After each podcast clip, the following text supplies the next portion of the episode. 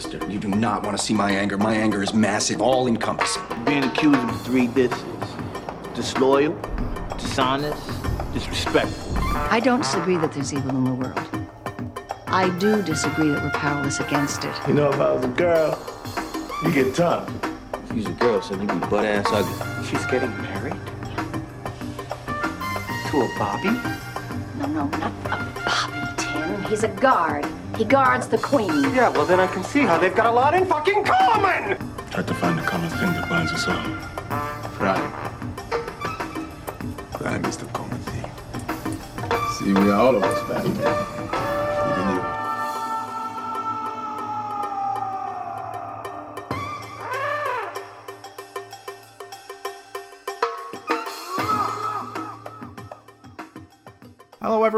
And welcome to Inside Oz, the original Oz Review podcast. As always, I'm your host, Neil Thompson. Glad to have you all back again, and glad to be able to record once again now that summer is in the rearview mirror. It's early September as I record this, and I had been wanting to record a couple of weeks back, but the heat in my house through the summer has been unbearable to the point that I contemplated having to record while having a fan running near me. The only problem with that, though, is that there was a constant humming going throughout the show, which, if I just reach over and turn this fan on, you'll hear what I mean. Hang on.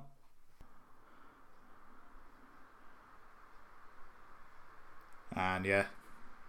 See what I mean? That would have bugged the hell out of me, knowing that that would have wound up in the episode, so it was best to let the world cool down a bit before getting back to recording. So let me just turn that back off again. And now that I can, though, today we're going to be looking back at Series 4, Episode 11 Revenge is Sweet. Holding an 8.5 on IMDb, the episode was written by Tom Fontana and directed by Goran Gajic, back to direct his second episode of the show. Interesting thing about that IMDb rating as well, for a long time, for many years in fact, this episode held a 9.2 in the user ratings, which was the highest rated episode of the show on the site. I know that user ratings are completely subjective, but for a long time this was considered to be the best episode of the show among fans. The episode was originally broadcast on January 21st, 2001, a day on which Ridley Scott's Gladiator won Best Dramatic Movie and Best Original Score at the Golden Globe Awards, while Pope John Paul II elevated archbishops from New York and Washington as well as 35 other church leaders to the College of Cardinals. In the music charts, Destiny's Child continued to reign supreme at the top of the US Billboard Hot 100 as Independent Woman Part 1 celebrated its third week at number 1, while in the UK, Jennifer Lopez scored her first number 1 single with Love Don't Cost a Thing, with sales exceeding 67,000 copies, which is an alarming number. The Beatles' compilation album One continued to dominate the US album chart, having sold over 4 million copies in the US alone at the time of broadcast, with the UK album chart being topped by the greatest hits of Texas. Most prisons manufacture things license plates, clothes, computer chips.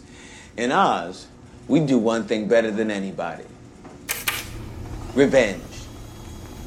Yeah, we turn out revenge with greater precision than a Ford assembly line. We're world renowned. And I'm happy to say, for us, revenge is a growth industry.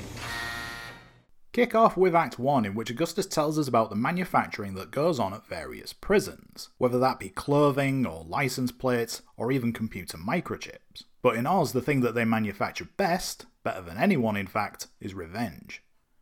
As he fires up a pair of conveyor belt production lines, coming in from each side and carrying a number of dead bodies, Augustus tells us that they churn out revenge with a greater precision than that of a Ford assembly line. They're even world renowned for it, and that revenge is a growth industry, as we cut to M City where Burr is still locked away in the MC cage.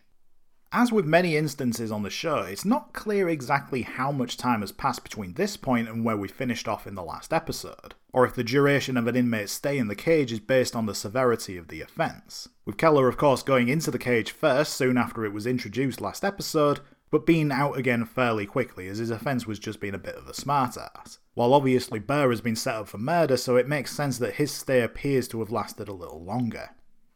A number of dissolve shots show Burr just pacing around the small space in which he's enclosed, as the refugees approach him for a look almost like he's some kind of zoo animal. Burr asks them what the fuck they're looking at, but Murphy comes over to take Burr for a meeting with Leo. As I mentioned last episode, Gon Jin is played by Jin S. Kim, while the elder member of the group, Ping Hao, is played by Stephen S. Chen. Born in Seoul, South Korea, and growing up in Tacoma, Washington, Jin S. Kim graduated from the University of Washington with a BA in Business Administration, before deciding to pursue a career in acting, moving to New York and studying under James Price and Maggie Flanagan. Earning his first acting roles in 1995 on the theatre circuit as part of the Labyrinth Theatre Company, Jin became the first official president of the company and also acted as a producer on productions of Where's My Money, Culture Bandit and Dawasa, and Our Lady on 121st Street. In addition to his theatre work, 1995 also saw Jin make his screen debut, appearing in a minor role in the film Gravesend. In 1997, Jin appeared in Hurricane Streets, which also featured an appearance by Oz alumni Edie Falco, while in 2000 he appeared in the short film Still, before appearing here on Oz. Information on Stephen S. Chen is a little harder to come by, but his acting debut is listed as being for the 1994 film Guarding Tess, in which Stephen played the minor role of Jimmy, and which also featured Oz alumni Austin Pendleton. So Burr is taken for a meeting with Leo and McManus, the meeting taking place in McManus' office for a change, where Leo tells him that it's believed that Burr arranged for Bian to be killed. Burr asks what that belief is based on exactly, McManus mentioning about Bian coming to speak with him previously after Morales gave Bian second-hand information about Burr having made a threat. Burr asks McManus if he looks stupid to him, mentioning McManus' warning about holding Burr responsible should anything happen to any of the refugees, and whether it makes sense that he'd go and grease the guy the following day. McManus infers that perhaps Burr is using a little reverse psychology, saying that maybe Burr killed Bian assuming that McManus would think that he's too smart for that, which is where Burr makes the accusation that he was set up by someone else. As with various instances in the past, such as Schillinger having killed Vogel in the gym to name but one, Leo tells McManus that they have no evidence, McManus mentioning that they only have the word of a dead man, as we then see Burr return to M City with Augustus and Poet as Morales and Chucky watch on from where they're playing cards. As he passes them by, Burr thanks Morales and Chucky for arranging his stay in the cage, mentioning that he's not going to forget it. Chucky tells Morales so much for Plan A, as Morales tells him, well, that's why they call it Plan A, Chucky, because there's still Plan B, C, D, and so on all the way to Plan Z if they so need to.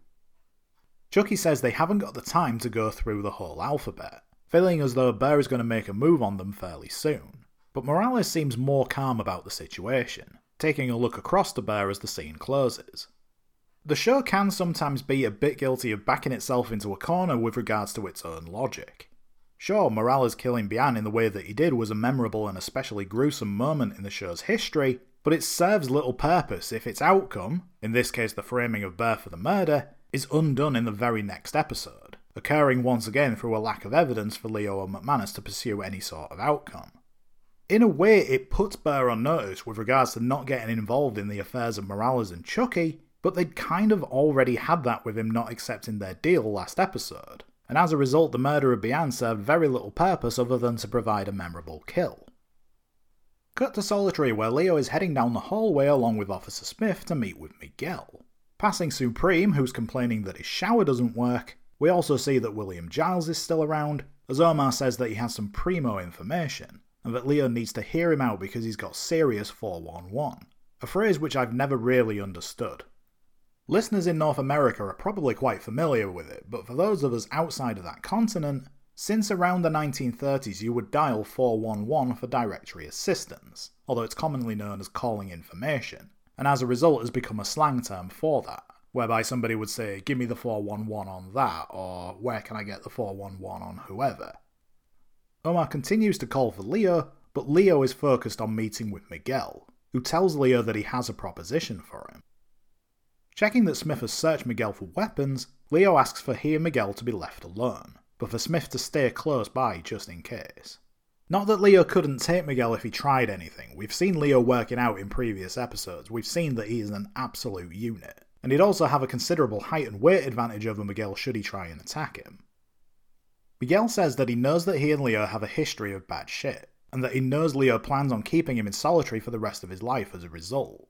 But Miguel pleads with Leo, saying that he can't do that otherwise he'll turn into a zombie, especially having had a taste of the outside world.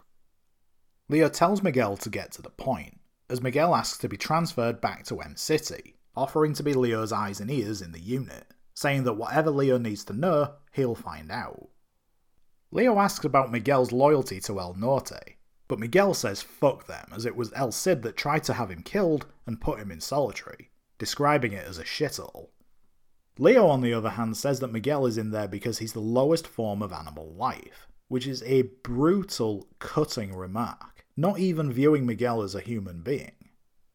However, despite comparing Miguel to something so low, he reckons that Miguel could be the perfect snitch, and agrees to the proposal, as we cut to M City and see Miguel return through its gate as McManus watches on from above. Taking a moment to compose himself, Miguel makes his way back into the unit ready to face the obvious comments and jokes he's about to be pelted with, including one from Ryan who gives him shit about failing to escape into Mexico rather than the other way around. Jazz manages to sneak in some racism with his comment as Miguel passes Morales, which is actually their first interaction, as obviously Miguel had escaped by the time Morales arrived. Later in the day, and having settled back into the unit, Miguel meets with Morales in the computer room to clear the air.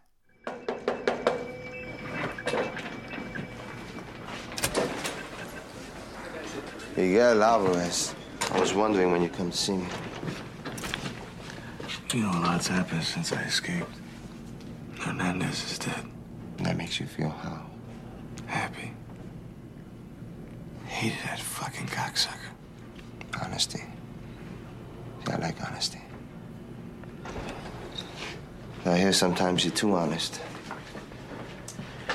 Look, man, I don't give a fuck. You in charge now. That's all you, man. I just want back in. Tell me what I gotta do.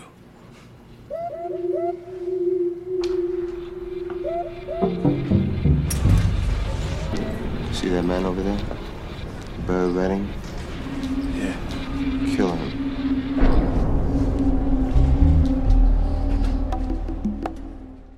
I actually feel quite bad for Miguel here. Judging by the clock in the computer room, it's only just gone 9 in the morning on his first day back in M City, and he's already been tasked with killing a man. A step up from merely taking the CO's eyes when previously under El Cid's leadership. It really says something about his situation when it looks as though he'd have been better off staying in solitary. It's good to have him back mixing things up amongst the regular cast though, as obviously there's been a number of new faces that have arrived between the periods of him being in solitary and the time in which he was on the outside.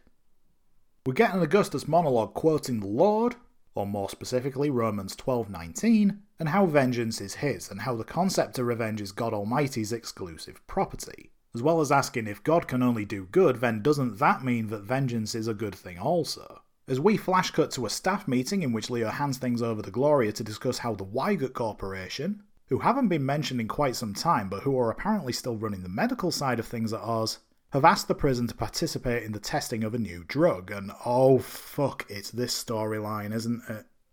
Yep, the aging drug storyline, one of the most maligned things to ever appear on the show, and what appears to have been a jumping off point for a lot of fans. As Gloria begins to explain the concept behind the experiment, McManus tells her that he's against using prisoners as guinea pigs. Interesting to see that he seems to be against the idea entirely, taking inmates from other units into account rather than just those he is directly responsible for. Gloria mentions that participation will be voluntary as Claire chimes in asking why anyone would put themselves forward. Leo throws in his two cents about how Weigert have already contacted Devlin about proceeding, with Devlin having agreed to reduce sentences to any inmates that participate. Officer Smith, making his staff meeting debut, asks what does this new drug actually do, asking whether or not it cures cancer. But Gloria takes back over explaining that it's been designed to reduce overcrowding in prisons, whereby, get this, instead of serving the time that the inmate has been sentenced to, they will take a pill and age that same number of years. Age? What do you mean, like grow old? An excellent question, McManus, and yes, that is indeed the purpose of carrying out these tests.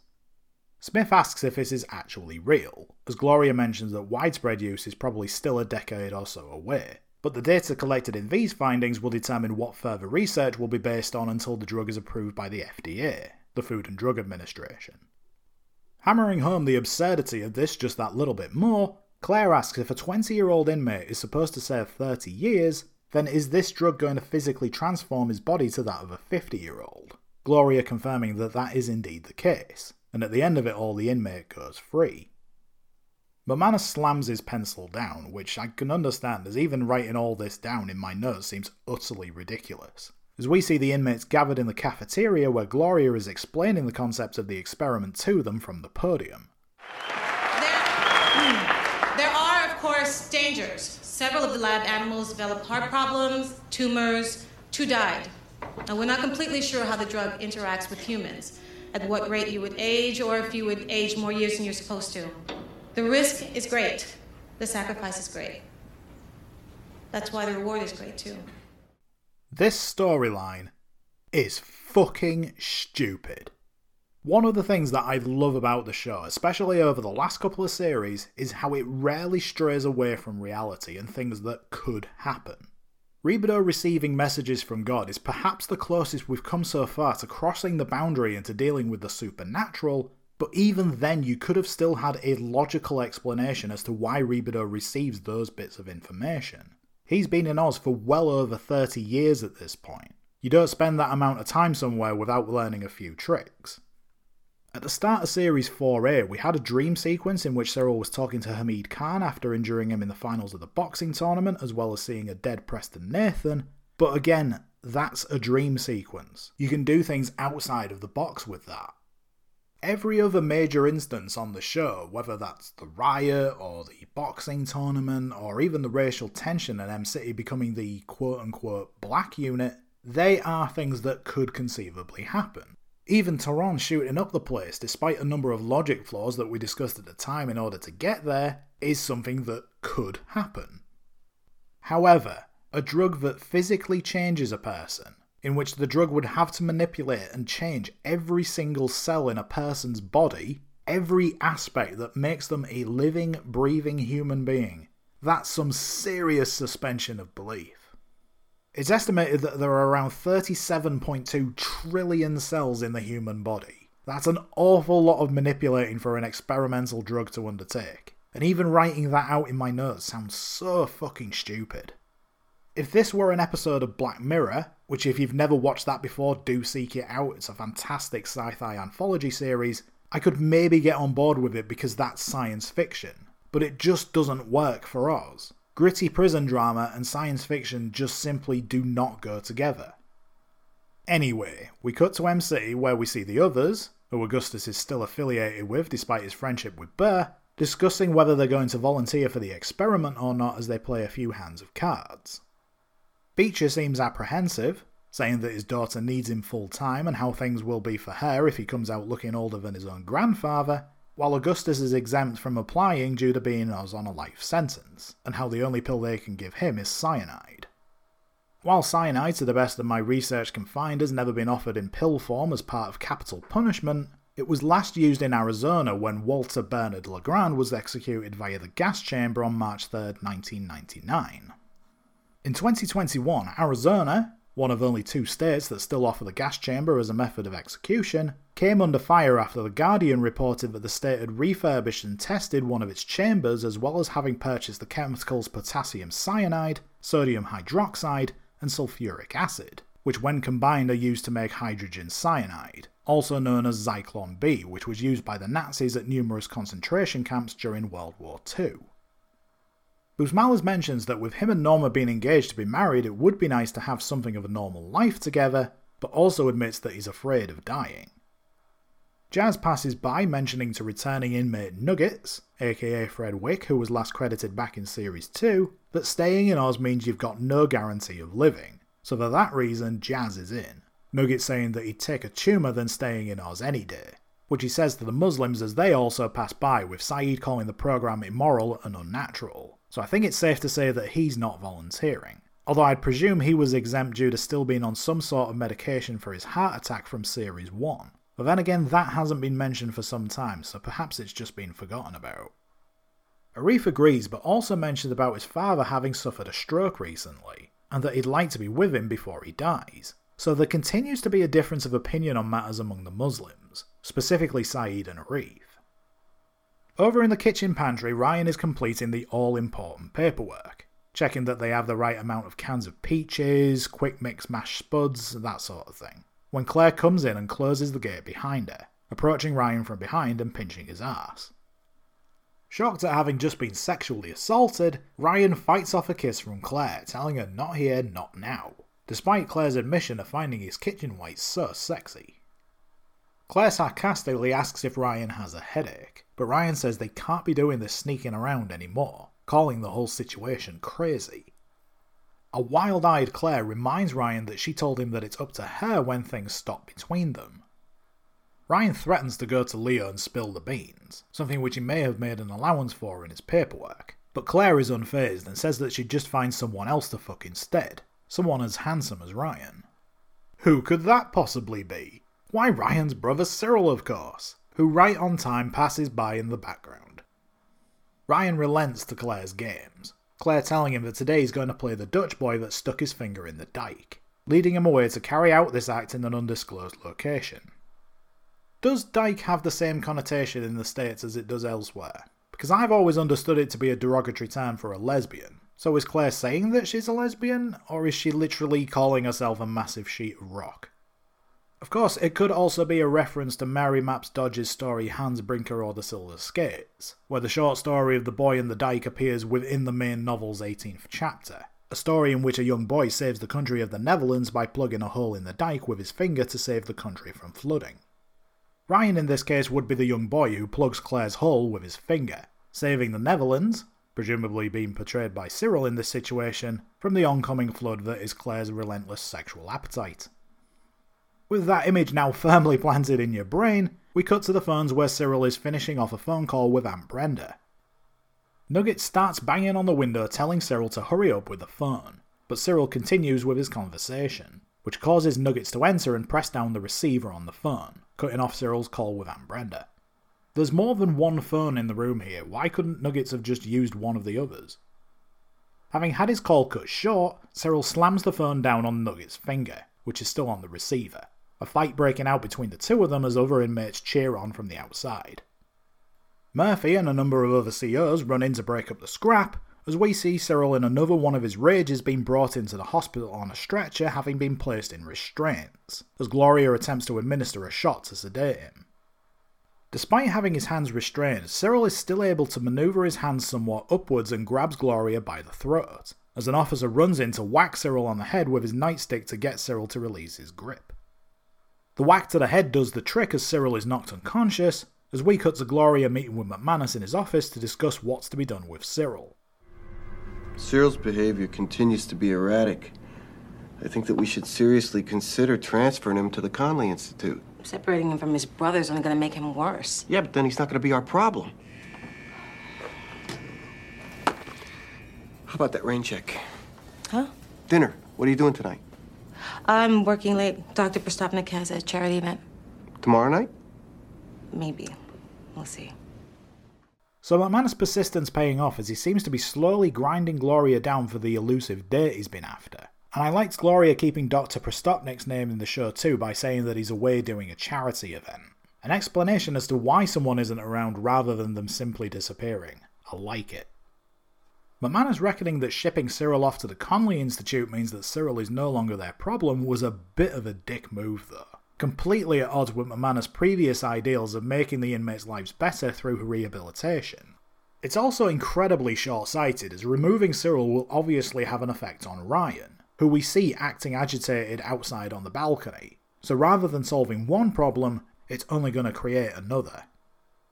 Speaking of Ryan, over in Gloria's office, he's talking with her about how time in Oz is fucked up, and how you start to think about the time you've wasted and the time you have left to serve, the time you have left to live, and having taken all of that into consideration, asks for he and Cyril to be included in the experiment.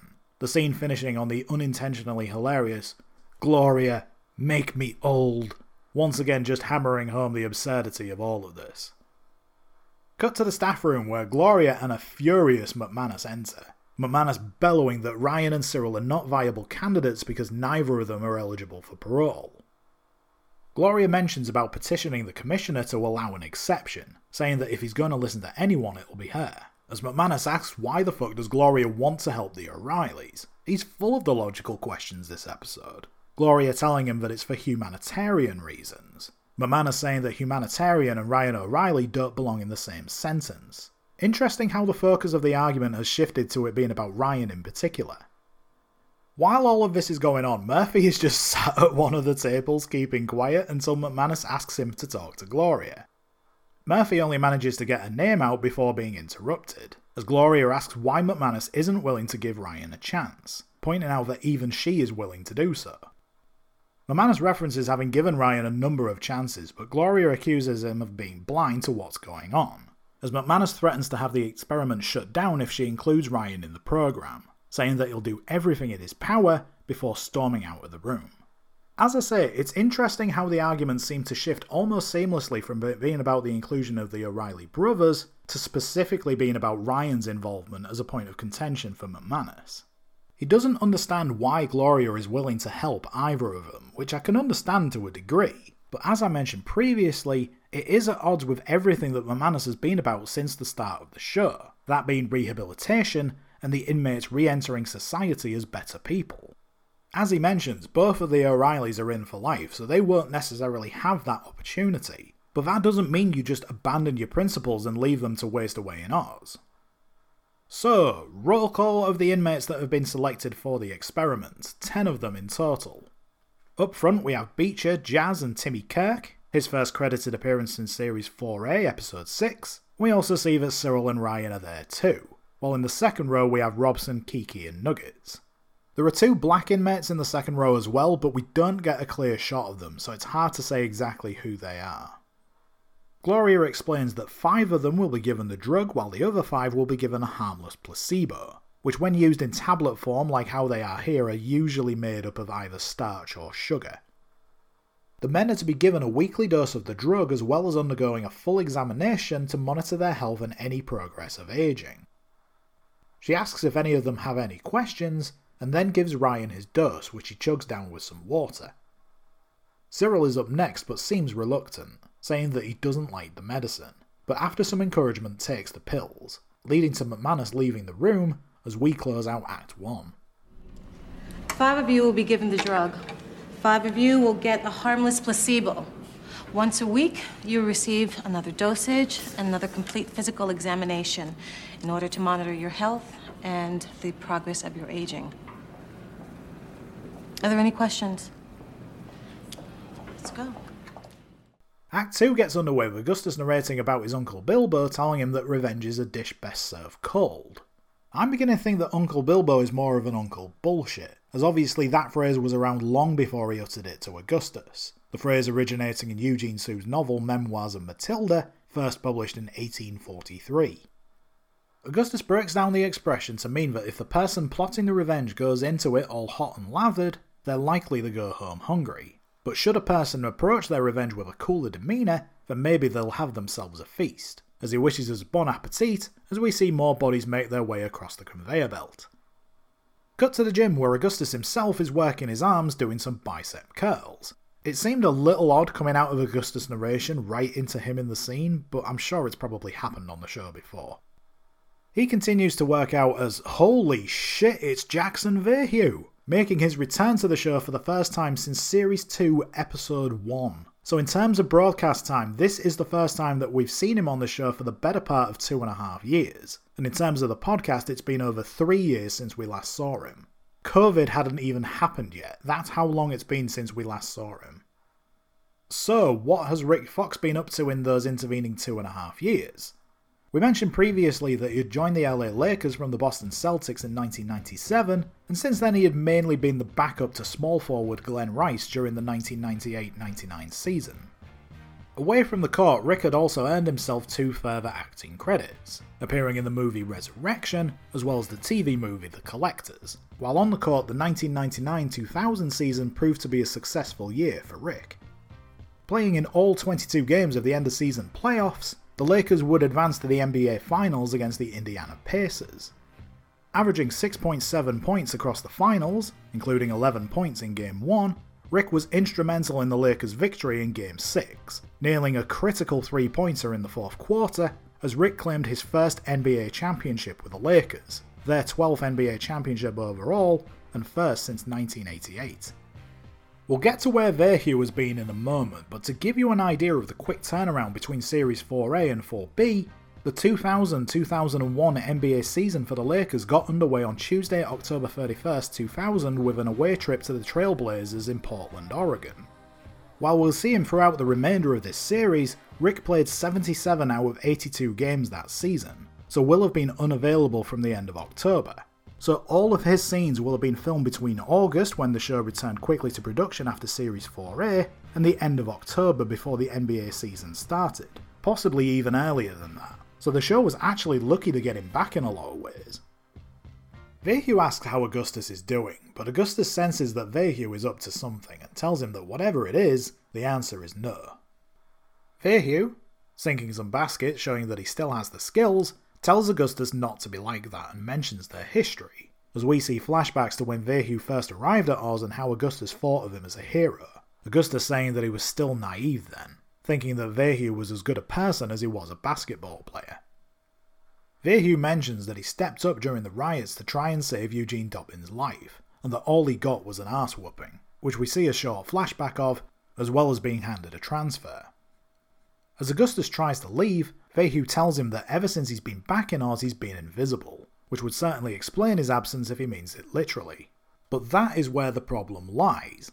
Where the fuck has Vahue been?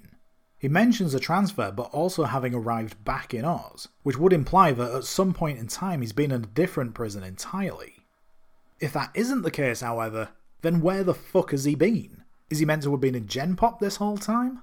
Two and a half years is a long time to supposedly hide in the background, although, having said that, that appears to be exactly what Jiggy Walker has been doing since we last saw him. It turns out that Vahue is up for parole soon, which is accurate. He received a 12 year sentence and was up for parole in 5. Of course, we're in Series 4B, which puts us somewhere in the middle of the fourth year. He tells Augustus that while he's in Oz rotting, Vahue will be back out on the court, asking Augustus, why don't you live with that little man, and bounces the ball in Augustus' direction. Augustus narrowly avoiding contact with it as the scene closes. Over in the computer room, Rebadow makes his way in to find Augustus looking over some articles online as he tries to find the name of the woman that Vahue assaulted. He'll be lucky to find them. 2001 was still very much a period of print media, and I doubt that many news outlets will have been making them available digitally online. Rebadow asks why Augustus is looking for that information, as Augustus explains that Vahue is going to try and sweet talk the parole board into setting him free and that he just wants to make sure that the woman in question gets a chance to tell the board otherwise. In the case of parole board hearings, victims are allowed to attend to answer questions from the board, but it is often their responsibility to seek out when a hearing is set to take place, as it would be in the interest of the defendant's lawyer as well as that of the prison to have the parole board rule in favour of allowing an inmate to be released and thus free up space in an already overcrowded prison population. Obviously, that's not to say that parole is always granted without victim testimony, but by putting the onus on the victim to find out when a hearing is taken place in order to testify, their absence would increase the likelihood of an inmate being released early. Rebadow asks if Augustus really still hates Vahue that much, but Augustus insists that this isn't about hate, but rather about justice, and that Vahue should serve his full 12 year sentence. Rebadow tries to be the voice of reason, saying that if Vahue gets out now, he has a chance of salvaging his basketball career, whereas if he serves the full sentence, he'll be too old, and that the NBA will have passed him by. That's exactly what Augustus wants, though, Rebadow repeating his thoughts about Augustus' hatred for Vahue as he walks off. After a bit more sleuthing, Augustus finds the name of the woman in question, a Beverly Reed, who he calls to inform about Vahue's upcoming hearing. And I like the little bit of continuity here with the repairman fixing the phone that obviously got broken in the scuffle between Cyril and Nuggets earlier. As predicted, Miss Reed hasn't been informed of the upcoming hearing, and we see Vahue making his way to speak with the parole board. But as he gets to the door, Miss Reed exits the room, the pair of them exchanging a long stare. The actress appearing as Beverly Reed went uncredited, so I was unable to find a name for her, so I'm not certain if this is the same woman that will have appeared in Vahue's crime flashback originally. Vahue's demeanour has completely changed having run into Miss Reed, as he looks into the room where the parole board are waiting for him, and I think it's safe to say that Vahue's chances of release have drastically decreased as they do not look impressed at what they've been told. Later in the day, we see Vahue in the cafeteria sat at the table brandishing a plastic knife as Augustus passes by and has the audacity to ask how the hearing went, which sends Vahue into a rage as he tosses his lunch tray across the room, which causes a CO who doesn't see it coming to flinch in quite an amusing way.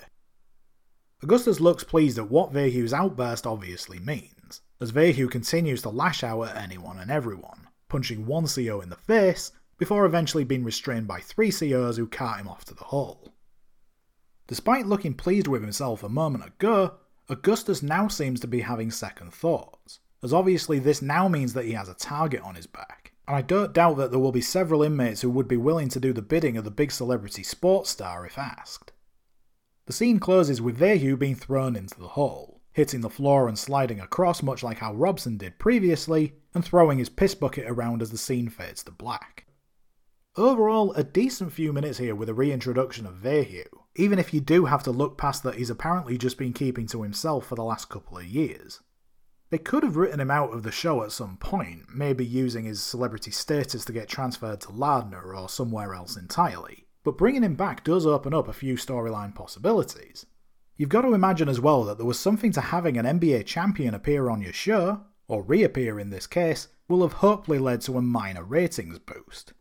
He might not be one of the lead characters, but shows have guest stars for a reason. There are people out there that will watch something purely because a particular celebrity is appearing on it. Just look at the myriad of shows out there that are celebrity whatever.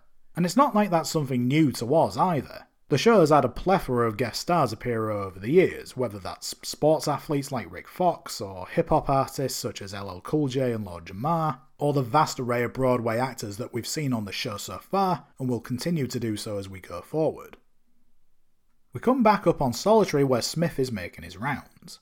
Supreme is still complaining about his busted shower, as Omar asks for five minutes with Leo because he has something important to tell him, a continuation of what he mentioned earlier. Smith, however, enters the cell of William Giles, who sadly we don't seem to have seen the back of yet. Although saying that, this is the first time that we've seen him since the gym stabbing of Miguel and Bevilacqua, so it has been a little while. That's the reason why Smith is there to see him, telling Giles that today is moving day, while also menacingly brandishing some metal chains, as we then cut to Giles' meeting with Sister Pete, who mentions about the stabbing having taken place last year, so keeping in with the passage of time there, and asks if Giles remembers killing Bevilacqua. Giles, as only he can, tells Pete that Bevilacqua was a bad man, and also mentions that he was bald. Not sure what that had to do with anything. Pete, however, has the unfortunate task of informing Giles that the court has found him guilty of first degree murder and that the judge has sentenced Giles to death. Of course, this isn't the first time that this has happened on the show, it's the exact same thing that happened to Donald Groves, as well as Jefferson Keane and Nat Ginsburg. Richie Hamlin is the anomaly in that, in that he was sent to death row after being wrongfully convicted of murdering Alexander Vogel, although of course he returned to M City later on after his conviction was overturned on a technicality. Despite the precedent having been set, theoretically Johnny Basil should be here too after confessing to murdering Bruno Gergen by pushing him down the elevator shaft, but we'll talk more about that a little later. Giles goes through a gamut of emotions, but settles on looking terrified as Pete explains about how he's to be transferred to death row, where Giles will stay until the day of his execution, Pete struggling to hold it together as she finds the words. As Pete mentions execution, Giles springs from his chair and shouts save repeatedly, Pete telling him that she's sorry, as Smith escorts Giles out of her office and down the corridor as Giles continues crying out to be saved. I've mentioned this before, but I really feel for Pete in these situations, despite having done this a number of times since the reintroduction of the death penalty, and possibly a number of times before it was originally abolished. It never gets any easier to have to tell someone that they're going to be put to death, especially when we know that she is so opposed to its practice. And this one is made all the more difficult with her having developed this relationship with William Giles over the last couple of years. She's already gone back on leaving the church, but it makes you wonder how much longer she can keep doing this as part of her job as a psychiatrist, as she seems to be finding it more and more difficult each time. Cut to death row where we see Lopresti lock Giles away in his new cell. Giles asks for Peter Peter Marie, but Lopresti tells him that she isn't going to save him now, and that from here on out, Lopresti is his lifeline, leaving Giles to get acquainted with Moses, who more than anything just seems happy that there's another person down on death row, having been there on his own for the last six months or so. He introduces himself to Giles, but Giles can only muster the words tutti frutti and a couple of nonsensical noises. Moses' eagerness to make a new friend quickly disappears as he realizes his last days on Earth are going to be spent with what he calls a lunatic. Of course, he wouldn't have had to had he not bought himself another year on death row after appealing his case to the state court. Since then, we've had a passage of time of six months, or a little over six months now, so Moses has less than that to serve should his death sentence not get overturned. A quick scene, this one, essentially tying up some loose ends, sealing Giles' fate for the gym stabbing, and also reminding us that Moses is still around. We don't get a shot of it here, but Giles has been placed in the cell that Mark Miles had, the one that Moses made a big hole in when he reached through and killed Mark. So I'm assuming that that hole in the wall has been sealed now. Otherwise, Giles could essentially just climb through the hole and he's got himself like double the space of a normal cell. In the gym, Arif is shouting encouragement to the other Muslims as they do press ups, telling them, You got more than that! Come on, push it! As Leroy sneaks on to the end of the line, completing what can be best described as a Muslim disguise, and attempts to join in the workout. Saeed, who by the way looks absolutely jacked at this point in the show, well done him and Walker, soon notices Leroy and pulls him up and then throws him against the chain link fence, telling Leroy that he doesn't belong there and that he's told him a hundred times that Leroy cannot be a Muslim. He also snatches the kufi from Leroy's head, but as Leroy tries to retrieve it, Saeed gives him a hard right hook, letting out an animalistic roar as well as sporting some cocaine eyes, as he's held back from continuing the beating by the other Muslims. They all eventually leave as we get the crime flashback for Leroy Tidd, in which we see him playing the role of getaway driver for a robbery, his accomplice having held up a petrol station which also seems to have resulted in a man's death. The two of them try to escape, but no sooner have they got off the forecourt, they plough into the side of a police car. The accomplice fires off a couple of shots at an officer before trying to make a run for it, but he gets shot in the back as Leroy holds his hands out of the car window in surrender. Augustus informing us that Leroy has been convicted of armed robbery and reckless endangerment, for which he has received a 20 year sentence, up for parole in 12. I mentioned it back when he first appeared, but Leroy here is played by Jacques C. Smith in what was only his second acting role at this point. His acting debut coming a few months prior to appearing on Oz when he appeared as Lewis Johnson in the 10th season of Law and Order. In something of a weird transition, we remain in the gym on what I'm assuming is either later that same day as everyone seems to be wearing the same clothes, or a completely different day where everyone is wearing the same clothes in something of a coincidence. Jazz and Robson have joined everyone in the gym this time as they get a signal from Leroy before making their way over to Arif, who's playing basketball with the other Muslims. The ball makes its way over to Robson, who tells Arif to tell Saeed that he doesn't like being sent to the hall, as Arif just asks for the ball back. Robson obliges, throwing a chest pass right into Arif's face, which causes a big brawl between Robson and Jazz and the Muslims. As Robson puts the boots into Arif, who's crumpled up on the floor having taken a basketball in the face, Leroy runs in to make the save, first by attacking Jazz before getting a shot in on Robson, as he tells Arif Alhamdulillah, an Arabic phrase meaning praise be to God, as he's then restrained by COs, and we see Leroy being placed in the hole, once again raising my more than one hole theory, as we still haven't seen Vahue being released from his stint in there yet. After a moment, Leroy sports a bit of a smirk, so, along with that little nod he gave to Robson a second ago, this was obviously planned all along to gain Arif's trust rather than that of Saeed. Arif having appeared more open to Leroy's supposed conversion the last few times we've seen him. Having had his face patched up, Arif returns to M City and into his pod where Saeed is praying. Saeed rises to his feet, asking Arif what happened to his face, as Arif tells him that once he explains, whatever anger Saeed has for Leroy will disappear as we then see Leroy return to M City where the Muslims are waiting for him. But more importantly, he's met by Saeed, who Leroy thanks for having arranged for him to be released and brought back to M City. Leroy, of course, having spent some time at Unit B following the death of Adebisi. Saeed admits that he was wrong about Leroy, and that he was blaming him for the sins of others, and for that he is truly sorry, as he then offers Leroy the kufi that he snatched from him earlier. Leroy seems confused at first, but does take the kufi from Saeed and places it on his head, signifying his entry into the group, as Saeed tells him Assalamu alaikum, as Leroy shakes the hands of the other Muslims, and we hear an Arabic chant to close the scene. While all of this is going on, it's important to remember that there were others involved in this little charade, that being Jazz and Robson, who we see sorting packages in the mailroom, with Jazz sounding not too thrilled about looking like a sap while others win or words to that effect. Robson tells him not to worry, and that once Sayid is dead, they'll take Leroy out as well, while also complaining that Leroy doesn't know how to pull a punch. A callback perhaps to a similar scheme that Mark Mack and Keller were part of to gain Beecher's trust back in Series 2, the one where Keller smacked Mack in the face with his cast, in which he broke Mack's nose in the process. Schillinger approaches them having heard about the scrap in the gym and makes it clear that he told them to leave Sayid alone, asking them if they're looking to start a war. Robson tells Schillinger that Leroy is going to do all the dirty work, and that no one will know they were involved, which isn't strictly true and shows Robson to be a bit of an idiot. Because if Sayid winds up dead, then he and Jazz will be right at the top of the list of suspects due to this recent fight with the Muslims. Schillinger isn't convinced either, as he says that people in Oz tend to have a way of finding out the truth. In an act of defiance to his leader, Robson tells Schillinger to go thump his Bible. So there seems to be some dissension developing in the Aryans, as obviously Schillinger is trying to keep on the straight and narrow due to his newfound friendship with Cloutier, as well as wanting to be around when his grandchild arrives. Whereas Robson seemingly doesn't have the same kind of things to look forward to or any reason to aspire to be a better prisoner. So perhaps he's seeing this as an opportunity to seize control of the Brotherhood for himself and oust Schillinger as the leader. Cut to the library where Jazz smacks some guy on the back of the head, which makes a great sound, as Robson talks to Cloutier about getting into Schillinger's head. Beat it. Scram. We're buddies with Vern Schillinger. You've been fucking with his head. Wait. We agreed I do the talking. Let me do the fucking talking And get to the point.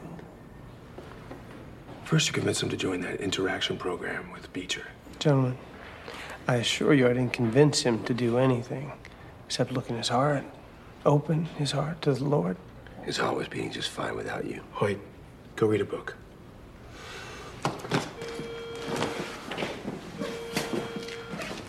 Schillinger runs the Brotherhood. I understand you look to him for leadership. No, we look to him for balls, not heart. Balls. When something needs to get done, it needs to get done without no, what you call it, uh, moral dilemma. There are many ways to get things done. Not here, Rev. You back off on Vern. Or Hoyt, he'll see to it that you and Jesus have a face to face soon. In heaven. Let's go. I love the contrast going on between Robson and Jazz here. You've got Jazz who is covered in tattoos, most of which are very well drawn and shaded and what have you, while in contrast, Robson has one solitary SS tattoo on his arm which looks like it's been drawn by a four year old. Speaking of the SS and Nazi imagery, Jazz's hat here, the one for West Coast choppers, big in the biking scene, so not a surprise to see Jazz wearing something like this, but that logo, big old iron cross on that motherfucker right there. Much like the swastika, the Iron Cross was a symbol prior to its use by the Nazis, dating back to 1813 when it was used as a military medal by the Kingdom of Prussia during the Napoleonic Wars, but in more recent times it definitely has that Nazi stink lingering around it. This is also prior to a 2003 ban on the brand in Las Vegas, and to Jesse James, the company's founder, claiming in 2004 that the logo was based on the Maltese cross, a claim he made after the brand was banned by the Simi Valley School District in California following racially motivated violence between black and white students. I mean, you can try and claim that all you want, buddy, who, by the way, just Google Jesse James Nazi pics and see what happens, but I am not buying that for a second. We also see that Jazz and Robson are a really bad partnership. They've gone into this meeting supposedly as a united front, Aryans and bikers together, but they can't even agree on who's going to be doing the talking. They're fucking useless, the pair of them. Even when Robson eventually takes control and speaks with Cloutier, he doesn't seem sure of how to actually word things. And even at the end there, he adds something unnecessary to try and emphasise his point. If things were different and this was Schillinger going into this conversation, he would know exactly what he wanted to say and how he was going to say it before getting there, whereas Robson is very much winging this. He just isn't cut out to be a leader. He's a follower and nothing more, and clearly neither is Jazz, who just buggers off when told to do so. Over in the cafeteria, Cloutier informs Schillinger about Robson and Jazz coming to talk with him, or at least attempting to talk with him. Schillinger asks Cloutier if they threatened him, which Cloutier says they did, as Schillinger says that he'll talk to them. Cloutier, however, tells him not to and that he isn't afraid of them. He's telling Schillinger out of courtesy more than anything, but says they would do anything to get Schillinger back. So maybe I've misread Robson's leadership aspirations. Schillinger admits that despite having read the scriptures and through talking with Cloutier, he isn't sure where he fits into all of this, saying that he doesn't want to become some big holy roller, but at the same time he does want some joy in his life, and that if Jazz and Robson can't appreciate that, then to hell with them, as we get a shot of Robson and Jazz watching on from a distance. Cloutier says to hell with them indeed, as we then cut to Schillinger meeting with Carrie. Here's the name and number of a woman I want you to call if you need anything before the baby comes. Or if you just want to talk things through. The New Church of Christ. Wait, I heard of them. Ain't that the group whose minister got caught stealing hundreds and thousands of dollars? The Reverend Cloutier, yes. He's here in Oz. And he's a good man, Carrie. I, I told him all about you, you know, how you got nobody, except for me and Hank. Hank? Where the fuck is Hank? Not even a postcard. You gotta remember, the boy left town before he knew you were pregnant. If, if Hank was aware of what was going on, he'd be here. Yeah, don't be so sure.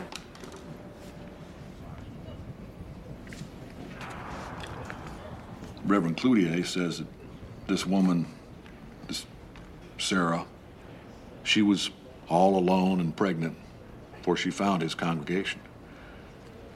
When you get lonely, call her. Okay? She understands. Mr. Schillinger, I didn't take you for the religious type. I'm, I'm not. I, I mean, I've always been Christian. Just, I'm starting to see other parts of the picture now. Cut to Beecher nervously pacing in the room where his interaction with Schillinger is about to take place.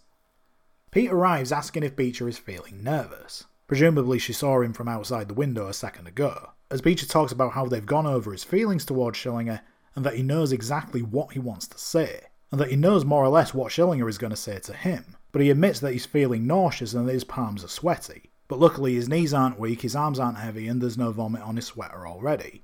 He is nervous, but on the surface, he looks calm and ready. Pete tells Beecher, You better lose yourself in the music the moment you own it. You better. No, she doesn't really. She tells him that despite those feelings of nauseousness, that doesn't mean that meeting with Schillinger is the wrong thing to do. Beecher telling her that all he wants is for his daughter and his family to be safe, and that he'd like to wake up one morning not feeling afraid.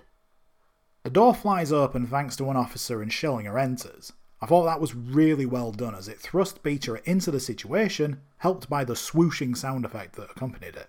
I just want my daughter to be safe. I want my family to be safe. And I'd like to wake up one morning and not be afraid.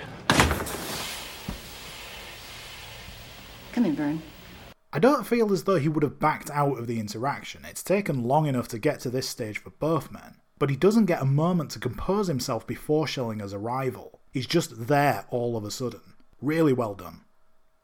Pete gets things underway in an orderly manner, telling everyone to take a seat, which both men do. A coffee table separating them and providing a clear divide in the room.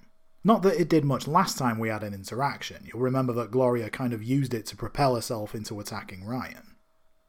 Pete asks who wants to start things off, and in something of a surprise, Schillinger is the one who wants to begin, raising his hand and asking if he can read a verse from his Bible. Pete seems baffled by that initially. She clearly wasn't expecting that to happen today, but she says that it's okay by her if it's okay by Beecher, who allows Schillinger to proceed. Schillinger reads Isaiah 11:6 through 11:9, as we also see the crime flashback of Timmy Kirk to close out Act 2. With your permission, I- I'd like to start with a reading from the Holy Scripture. Uh, sure. Tobias, do you mind? No, not at all.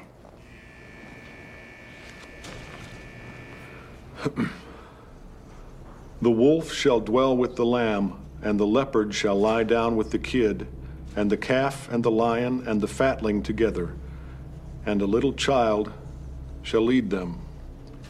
The cow and the bear shall feed, their young shall lie down together, and the lion shall eat straw like the ox. The sucking child shall play over the hole of the asp, and the weaned child shall put his hand on the adder's den. They shall not hurt or destroy in all my holy mountain.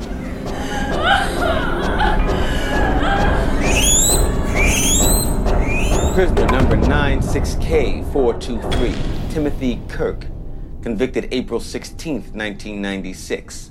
Manslaughter, endangering the welfare of a child. Sentence 12 years. Up for parole in 7. At this stage in time, it wasn't clear if the show would return for a fifth series or not, and with five episodes to go after this one, it seems as though the showrunners were planning to wrap up the Beecher Schillinger story, which with that amount of time left would have been the right call to make. Their rivalry has been the centerpiece of the show since the very beginning when Schillinger tricked new arrival Beecher into trusting him. Since then, it has been all out war between the two men, which has seen Beecher go through a rollercoaster of emotions along the way, sending him somewhat psychotic for a period of time, yet also turning him into a lovesick puppy as he began a relationship with Keller. Along the way, there have been a multitude of deaths occur, initially starting with Beecher's wife, for which it was heavily implied that Schillinger was responsible, although it could have been a suicide, as well as Schillinger's youngest son arriving at Oz and diving due to a drug overdose. While outside of the prison, we've had the death of a young child, while Hank, who admittedly is a young man, has also been killed as well. This is where the show has once again kind of backed itself into a corner. Once you've introduced child murder into proceedings, a truly horrific moment in these two men's story, where do you go from there?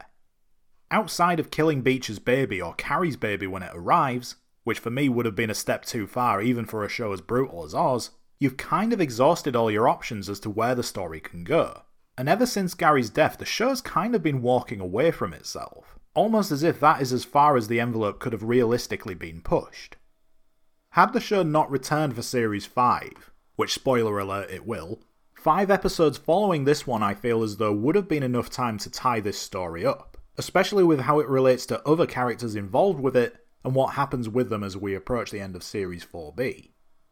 Having said all of that, I thought that J.K. Simmons was great in this block of scenes that he had, once again commanding every second he was on screen, and showing Schillinger to be lost and not really knowing how far to go with Cloutier, while also struggling to explain his religious outlook to Carrie, and even being the one to begin this recovery process with this Bible passage focused on children which is something of an attempted atonement for him with Schillinger having been the one to have caused the deaths of the majority of his and Beecher's offspring.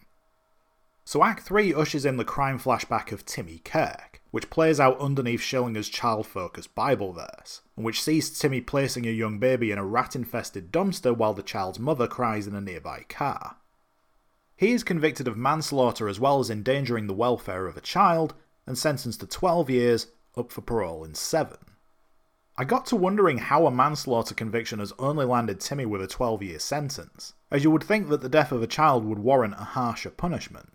But according to Cornell Law School, under US Code Title 18, Part 1, Chapter 51, subsection 1112, manslaughter is the unlawful killing of a human being without malice.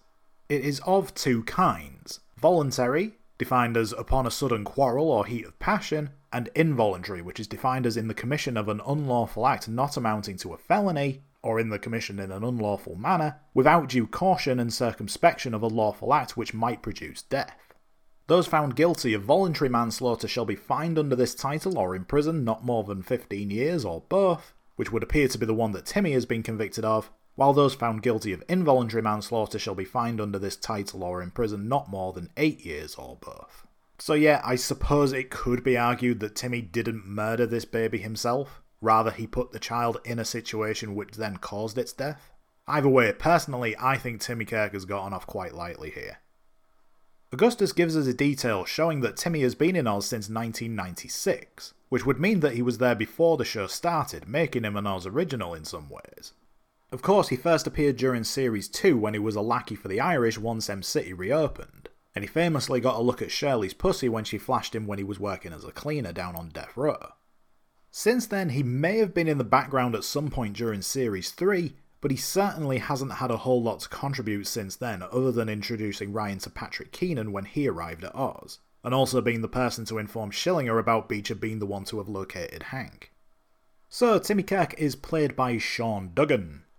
Born April 2nd, 1974 in Norfolk, Virginia, Shane made his acting debut in 1998 appearing off Broadway in R&J, where he played a number of roles throughout its run, as well as a production of Corpus Christi, before appearing here on Oz in his screen acting debut.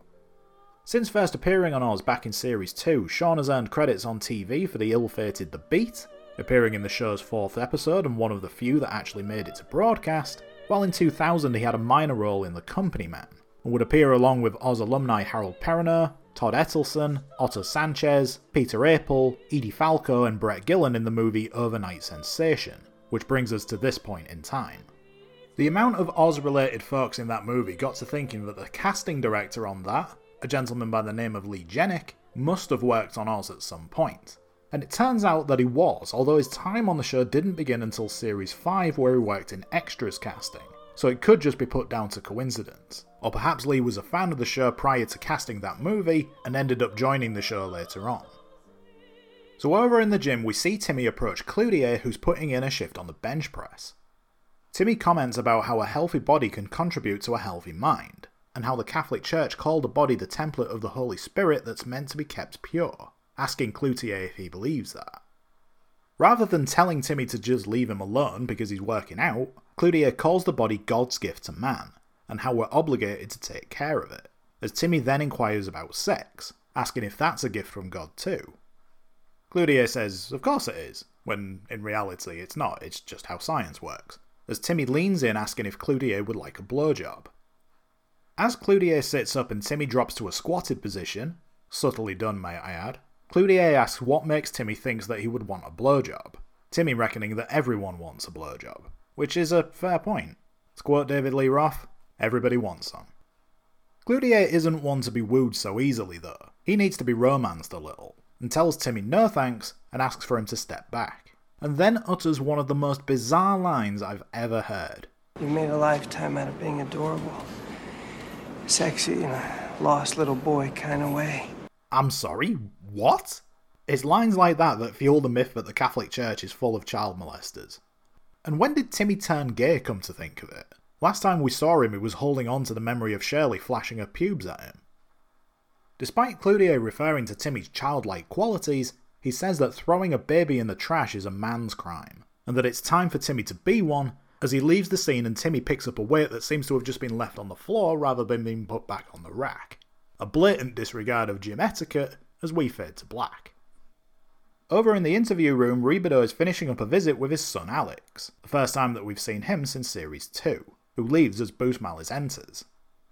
He asks if Rebadow had a good visit, which Rebadow says that he did, but it also came with the news that Alex Jr.'s health has taken a turn for the worse. You'll remember, of course, back in Series 2, the inmates coming together to raise funds for Rebadow's grandson to help send him to Disneyland.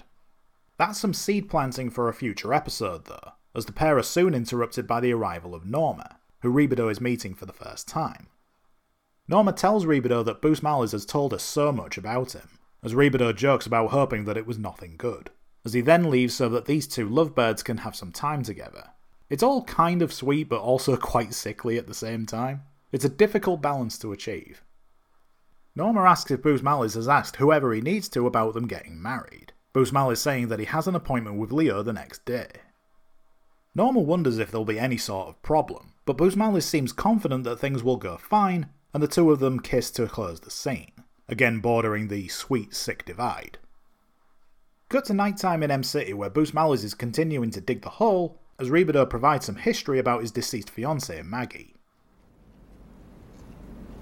We were already engaged to be married, Maggie and I, when we learned that she was pregnant. Today, that's no big deal, but back in 65, and given her family's position in society, out of wedlock meant scandal. Still, we could have weathered the storm together. Maggie was. Oh, Maggie. That's enough, Renee. Two weeks before the wedding, I stabbed Norton Pratt in the neck. And Maggie, she died in childbirth. My beautiful Maggie. I wish you all the happiness in the world, Agamemnon. Thank you, Bob. I do want to dance at your wedding. Even though we're four years plus into the show and Rebadow having been there from the very beginning, we've only had a few passing references to his life on the outside, But every now and again, the show will give us a great scene that fills in those gaps, ultimately reminding us that these men have left an entire world behind when coming to Oz.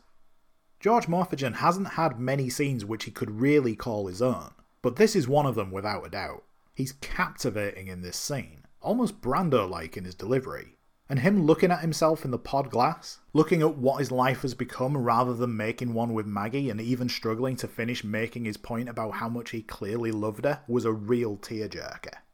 The determination in his voice when he tells Busmalis that he wants to dance at his friend's wedding was a great moment too. You're really rooting for things to work out for them here, even if what they're doing is in many ways wrong.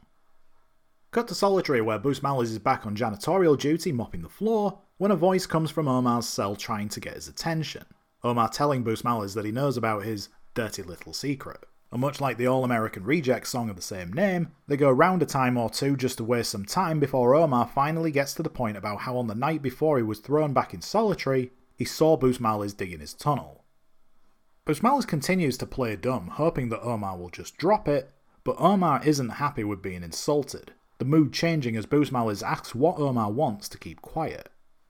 Omar tells Busmalis that he doesn't want anything from him, but that he may use the information to get out of Solitary. Which, yeah, I can see him doing. He hasn't got any allegiance to Busmalis. What does he care if someone finds out about the tunnel? Busmalis begs Omar to stay quiet, telling him that he's due to get married soon, and even offers to pay Omar for his silence. Omar again asking what does he care if Busmalis is getting married, and what use is money to him in solitary. Before they can finish their negotiation, Officer Smith moves Busmalis along and closes the hatch on Omar's cell, as we go to McManus' office where he and Leo are having the meeting that Busmalis mentioned to Norma. Leo tells Busmalis that he'll allow someone to get married in the prison only as a reward for good behaviour. Busmalis insists that he's very well behaved, as Leo reminds him that he dug a tunnel and escaped along with Miguel, causing Leo a great amount of embarrassment. Busmalis tries to reason with Leo, saying that he did recapture them both, as McManus offers his support, saying that Busmalis is sorry for what he did, and that they could do with a little romance around the place. Leo takes a moment before agreeing to allow the marriage, but only on the proviso that Busmalis swears that he won't dig another tunnel, and that if he finds out that Busmalis is lying to him, then it's off to solitary with him and he'll never see Norma again. Busmalis swears on his father's grave and his mother's life, as well as his honour as a scout, that he won't dig any more, Leo giving the okay for him to make the arrangements. This scene was reminiscent of the one from when Jefferson Keane went to McManus and asked to be allowed to marry Mavis way back in Series 1, Episode 2, where McManus was willing to allow the marriage but Leo wasn't. Leo mentioning in that scene that a marriage would be seen as a reward for Keane, who Leo at the time didn't view as having deserved it. And he also made a point about how marriage involves two people living together, which obviously plays into Busmalis and Norma's situation as well. It was only through speaking to Saeed that Leo allowed Keane's marriage to take place, something which ultimately played into Saeed's plan of causing the riot at the end of the series. So either Leo has softened his stance on allowing marriages, good behaviour considered, or perhaps he's learned not to simply do it as a favour to someone to gain their trust.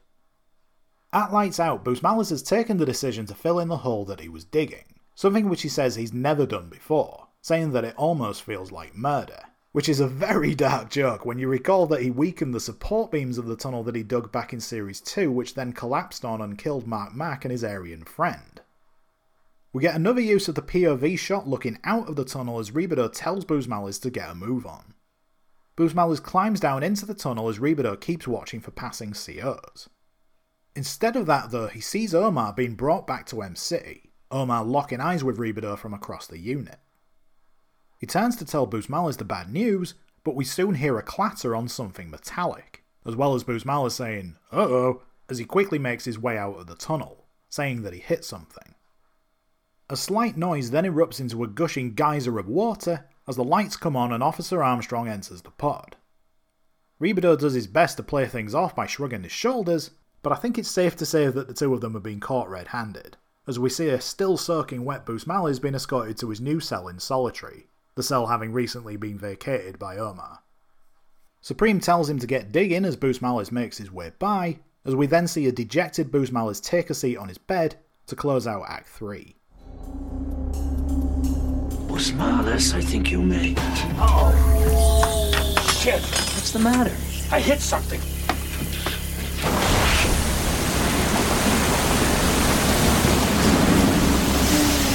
Key.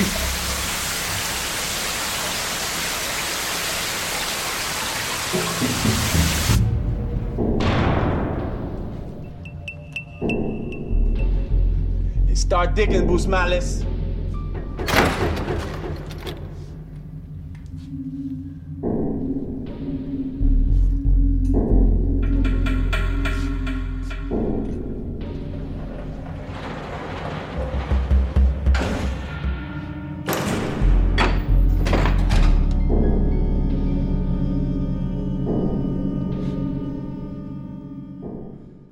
So Act 4 opens up with Augustus detailing about how the previous year the Hatfields and the McCoys sat down together to make peace and end their feud after what seems like 150 years. He also mentions about how some believe the brouhaha, which is an excellent word to describe the whole thing, as having started over a stolen pig, while others believe it to have started over a woman. I won't go into too much detail about the feud here, as that's an entire podcast in and of itself, but it dates back to the days of the American Civil War and is believed to have started following Devil Anse Hatfield taking credit for the killing of Most Christian Klein in 1863. So, not quite the 150 years that Augustus mentioned here, or at least not at the time of broadcast. As for the stolen pig theory, that was a real incident and caused the escalation of the feud in around 1878, a matter which was taken all the way to the local Justice of the Peace, who ruled in favour of the Hatfields following testimony from a Bill Staton, a relative of both families. Staton was killed in June 1880 by Sam and Paris McCoy, although both men were later acquitted on self defence grounds. The started over a woman theory occurred after Rosanna McCoy began a relationship with Johnson Hatfield, in which Rosanna left to go live with the Hatfields in West Virginia, although she would return to the family the following year after the breakup of the relationship. If you've ever played Red Dead Redemption 2, there's a section of missions in the game's third chapter called The Curse of True Love, which is heavily influenced by this part of the feud. Other key events in the feud's history include the New Year Massacre in 1888, as well as the Battle of Grapevine Creek between 1880 and 1891, both of which resulted in several deaths in both families.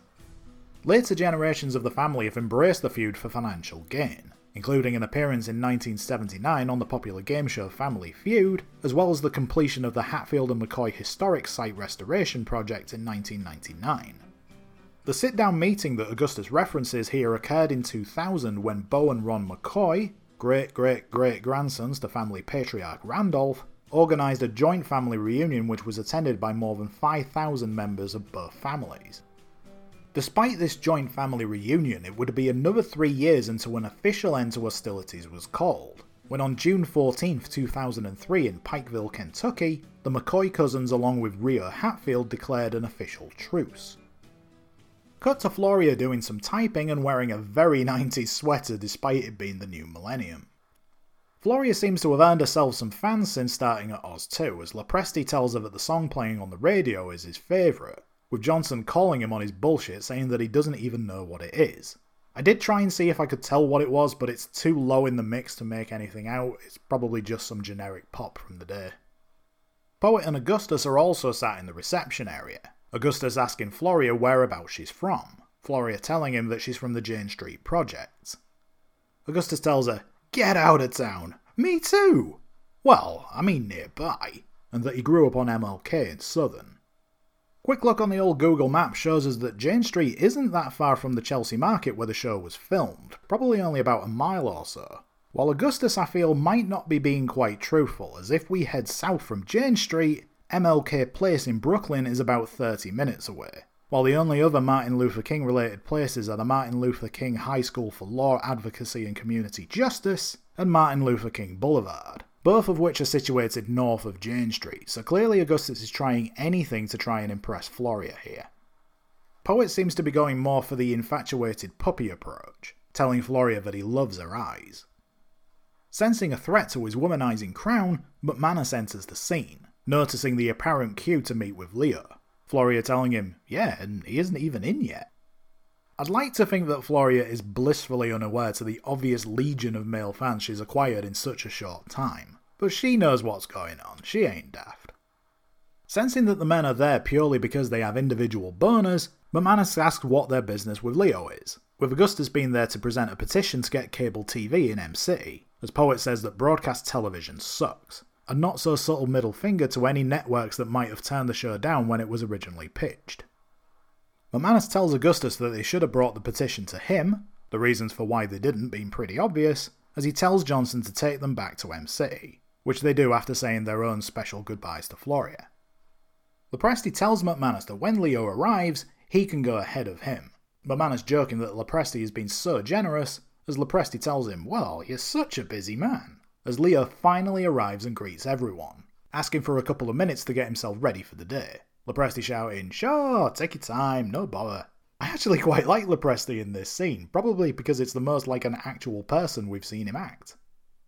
Floria tries to stop Leo from entering his office, but she doesn't quite make it as Leo takes a look around his freshly decorated office, which would explain why all the meetings so far in the episode have been happening in McManus' office. And it's got new varnished wooden panels in place of painted walls, he's got a nice bookshelf adorned with some justice scales, his commendations proudly displayed on the wall above the desk, which has now been moved to the corner, although he does have another one where that desk used to be. This is a lovely office that Floria has put together. McManus is impressed too, asking if Floria can do his office next, as Leo tells her that it's fantastic, and that she's fantastic, which gets a big smile out of Floria. We touched on this briefly in the previous episode that certain set redesigns will play into how this series ends and the behind the scenes goings on regarding the show's filming location. Without getting too far ahead of ourselves, this scene must have been filmed after the show received word that they would be returning for a fifth series, but we'll talk more about that another time. Cut to Leo and Floria making their way through the gates en route to the cafeteria, which has been set up for the Wardens Conference. Floria telling Leo that the other Wardens are set to arrive around 10. We found out a couple of episodes ago that the state has another 40 prisons at its disposal, so it stands to reason that we should be meeting all of those other Wardens, while Governor Devlin is due to arrive around 11.30. That's not the only news though, as Floria has apparently got a lead on a new apartment for Leo which is only six blocks away, and that he could move in more or less straight away as it's fully furnished, and it even comes with its own maid service. That all sounds lovely, however Leo just wants to know if Floria has heard anything from his wife, which sadly she hasn't. The switch in the conversation happens right as the two of them head down the dark corridor. A great piece of symbolism right there. Leo literally being in a dark place as his divorce continues to unfold. He asks Floria to send Mary some flowers, as Floria tells Leo about the message she received from Mary's lawyer, asking who they should be contacting regarding the divorce. Leo loses his temper, cursing at Floria, which seems to unsettle her somewhat. This obviously being the first time that she's witnessed a Leo outburst after what was a very successful start to the job last episode. Perhaps the realization of what she's got herself into is dawning on her. As Leo admits to this being his first divorce, Floria offers to find someone who can help him through the process, offering the services of her attorney brother to help find the right guy, as Leo tells her to send Mary the flowers anyway as he leaves. We cut to the cafeteria, which is hosting, as indicated by the banner, the Regional Conference of National Wardens G. Not sure how you have a regional conference for national wardens, surely those two things contradict each other? And I'm assuming that the G stands for group, the framing doesn't exactly clue us in. The word conference is doing a lot of heavy lifting here, as it's basically a bunch of stalls that have been set out in the cafeteria. One of which is the Bob Barker Company displaying different types of prison uniforms, presumably the price is right on those, and there's another which is displaying some kind of sink toilet combo with the sink directly over the toilet, meaning that you can brush your teeth while taking a whiz. And there's a bunch of other ones scattered around the room, but the one I want to go and check out is Smith and Warren badges, presumably selling limited edition collector's badges and pins from the various prisons. As Leo takes a walk around, he's greeted by a familiar voice and brown turtleneck as Martin Querns makes his return to the show.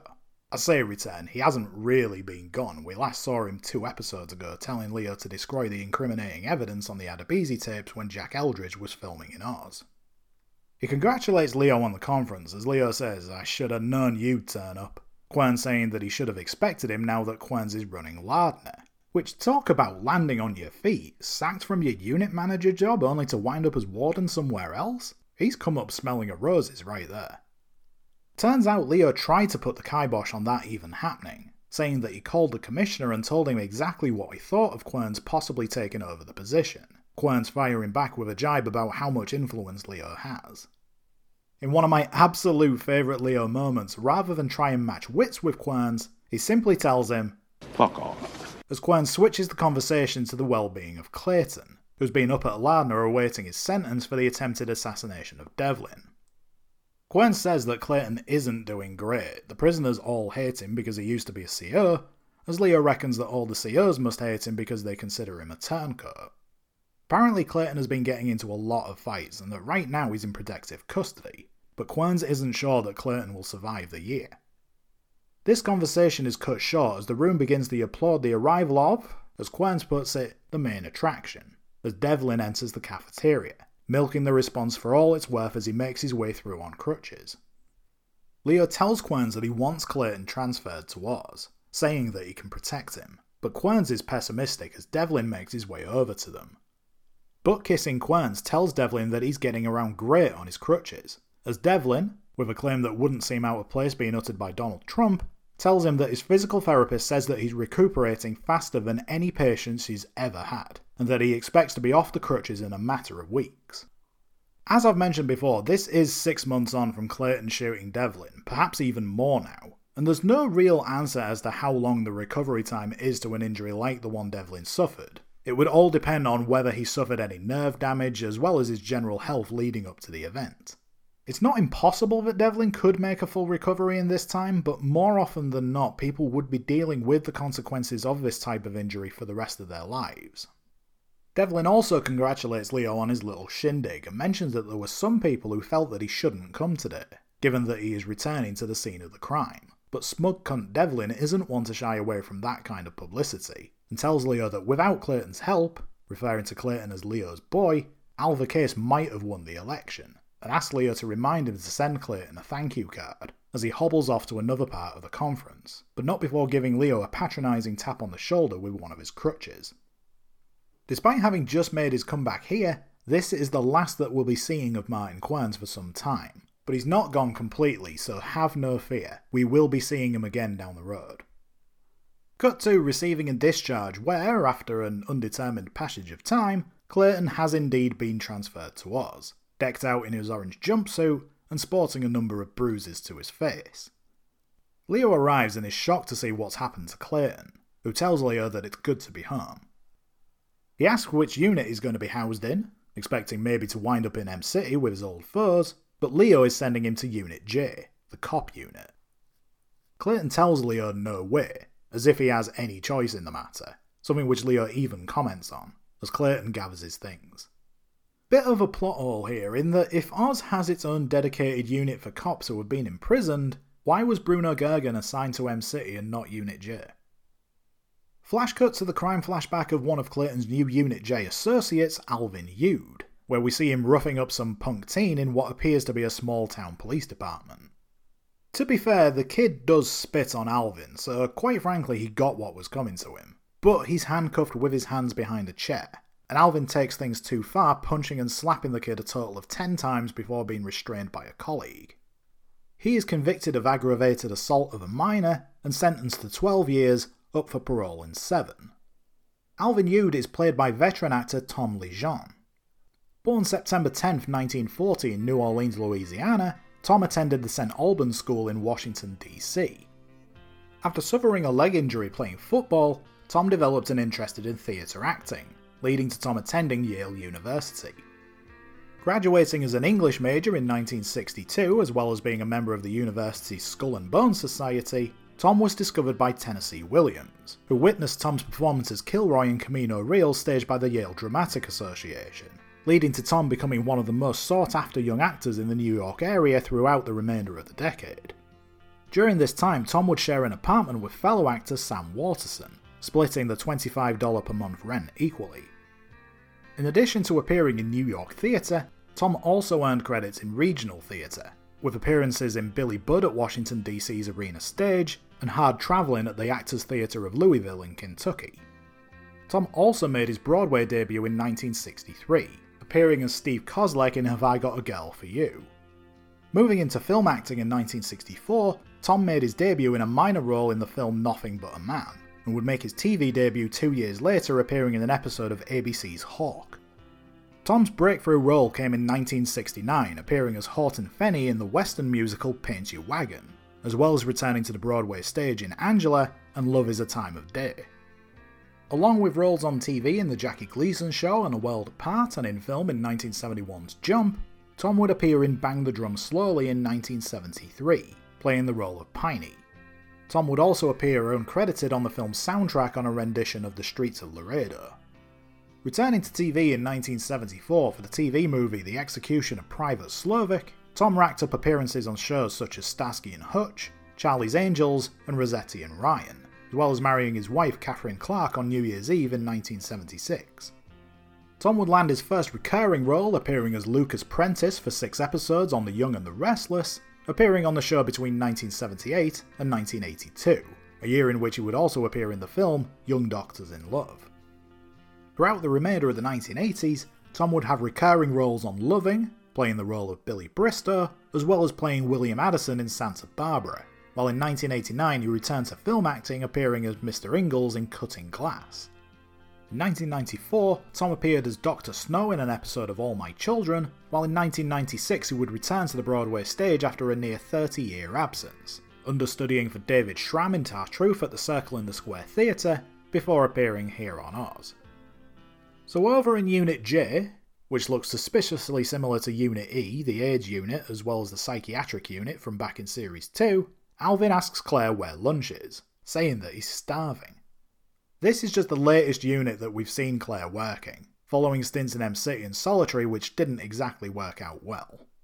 This is probably the best place for her, in that there's only a handful of inmates that she needs to keep an eye on, and former cops to boot. She tells Alvin that lunch will get there the same time that it gets there every other day, as Alvin says that back home they used to have a female deputy sheriff that was just like Claire, saying that she was tough and took no bullshit. Claire reckons that Alvin and the other officers in what she calls that dink little farm town probably couldn't handle that, but Alvin says they didn't have to, and that one night she got drunk at a bar in Spencer, which is not a real place, and got gangbanged by a bunch of bikers on the pool table. Claire doesn't look impressed at this anecdote, but that doesn't stop Alvin asking why they haven't got a pool table in the unit. And I'll be honest, I was worrying about where that story was heading until he cracked that little joke at the end there. Leo enters the unit and introduces Clayton, a formality more than anything, as obviously he and Claire already know each other, as Claire directs him to his cell. As Clayton gets settled, Leo takes Claire aside, asking her to make sure that no harm comes to Clayton, but Claire tells him that she isn't a miracle worker. Leo heads out of the unit, but as he goes, he stops to see how Johnny Basil, the former Desmond is holding up. Johnny saying that he couldn't be better. Poet makes his way through the unit with a lunch cart, so it turns out that Alvin didn't have to wait too long after all, and he tells Johnny that he's had a special lunch made up for him, saying that he's put a little extra seasoning on it. Johnny asks whether or not Poet has spat in his food, but Poet has apparently committed the far worse crime of pissing in it. Johnny pushing it aside, not willing to take the risk, which is probably a smart choice. Random aside here, but I can remember this time when I was at university, there was a takeaway a couple of streets away from where I lived. I don't think it's there anymore, but one night when I was in there getting some food, the proprietors of this takeaway were having a load of problems with someone who was accusing them of having spat in his burger, and apparently this was the second burger he'd had from them that had supposedly been spat in. To this day, I'll never understand why they thought they'd do that, or how he came to the conclusion that they'd done that, or if he was just hitting them up for some free burgers, but it's a mystery that still haunts me. One thing that I do like about Unit J is that Alvin and Johnny, and I suppose Clayton now, they've got a little table that they all sit around to have their meals at. I imagine this is to avoid them going to the cafeteria where they're likely to get into some altercation with another inmate due to them being cops and all, but I just like the communal table that they have there. Alvin asks Johnny about Clayton, asking whether or not he's the guy that shot Devlin, and that maybe Clayton should have spent more time on the shooting range. That snide comment sends Clayton into a rage, storming out of his cell and grabbing Alvin by the shirt and calling him a motherfucker, as Claire and another CO break things up, as we see flashbacks of Johnny knocking Bruno down the elevator shaft one more time. I can't even remember how many times we've seen that now, that must be at least the fourth time that we've seen it as we flash cut to Johnny meeting with his commanding officer, a Lieutenant Schmand, played here by Barry Shabaka Henley. Born September 15, 1954, and once again in New Orleans, Louisiana, Barry moved to San Francisco at a young age, where he attended the San Francisco Polytechnic High School, receiving his first acting audition at the age of 17, with his early stage appearances coming for the San Francisco Mime Troupe. Making his film debut in 1988 with a minor role in Nincompoop, Barry's 1991 TV debut never made it to air, appearing in a pilot for the show Clippers. Barry would, however, land the recurring role of Willis Tillis in The Royal Family on CBS for eight episodes. Between 1992 and 1994, Barry had a recurring role on Roc, the sitcom starring Oz alumni Charles S. Dutton. Throughout the remainder of the 90s, Barry would appear on TV in roles on ER, Married with Children, The Client, and NYPD Blue, as well as in the films Lord of Illusions and Devil in a Blue Dress. In 1998, Barry appeared in the films Fallen, Bulworth, and How Stella Got a Groove Back, as well as appearing in Rush Hour, Barry also appeared in Patch Adams and Life in 1998 and 99 respectively, while on TV he appeared for one episode of The Steve Harvey Show and City of Angels in 2000. Also in 2000, Barry won an Outstanding Ensemble Performance Drama Desk Award along with his co-stars for Jitney before appearing here on Oz. Bruno Goergen wasn't well liked, John. Though that doesn't excuse you pushing him down an elevator shaft. But I think most people in the department believe that you did what you had to do. Not Nancy. She didn't come to my trial. She hadn't been here once. I'm not gonna lie to you, John. Nancy's angry. You were her partner. She feels that you betrayed her trust. Worst part about being in this place is you can't talk to the people you need to talk to in order to set things straight. Look, I'll tell you the other reason that I'm here. Your wife called. She's very upset that you refused to see her or Robbie. I can't. Doesn't Abby understand? I can't face her. Or him. My son. She wants to come for a visit without Robbie. No. John. No. Look, she loves you. And your silence is killing her in the same way that Nancy's silence is hurting you.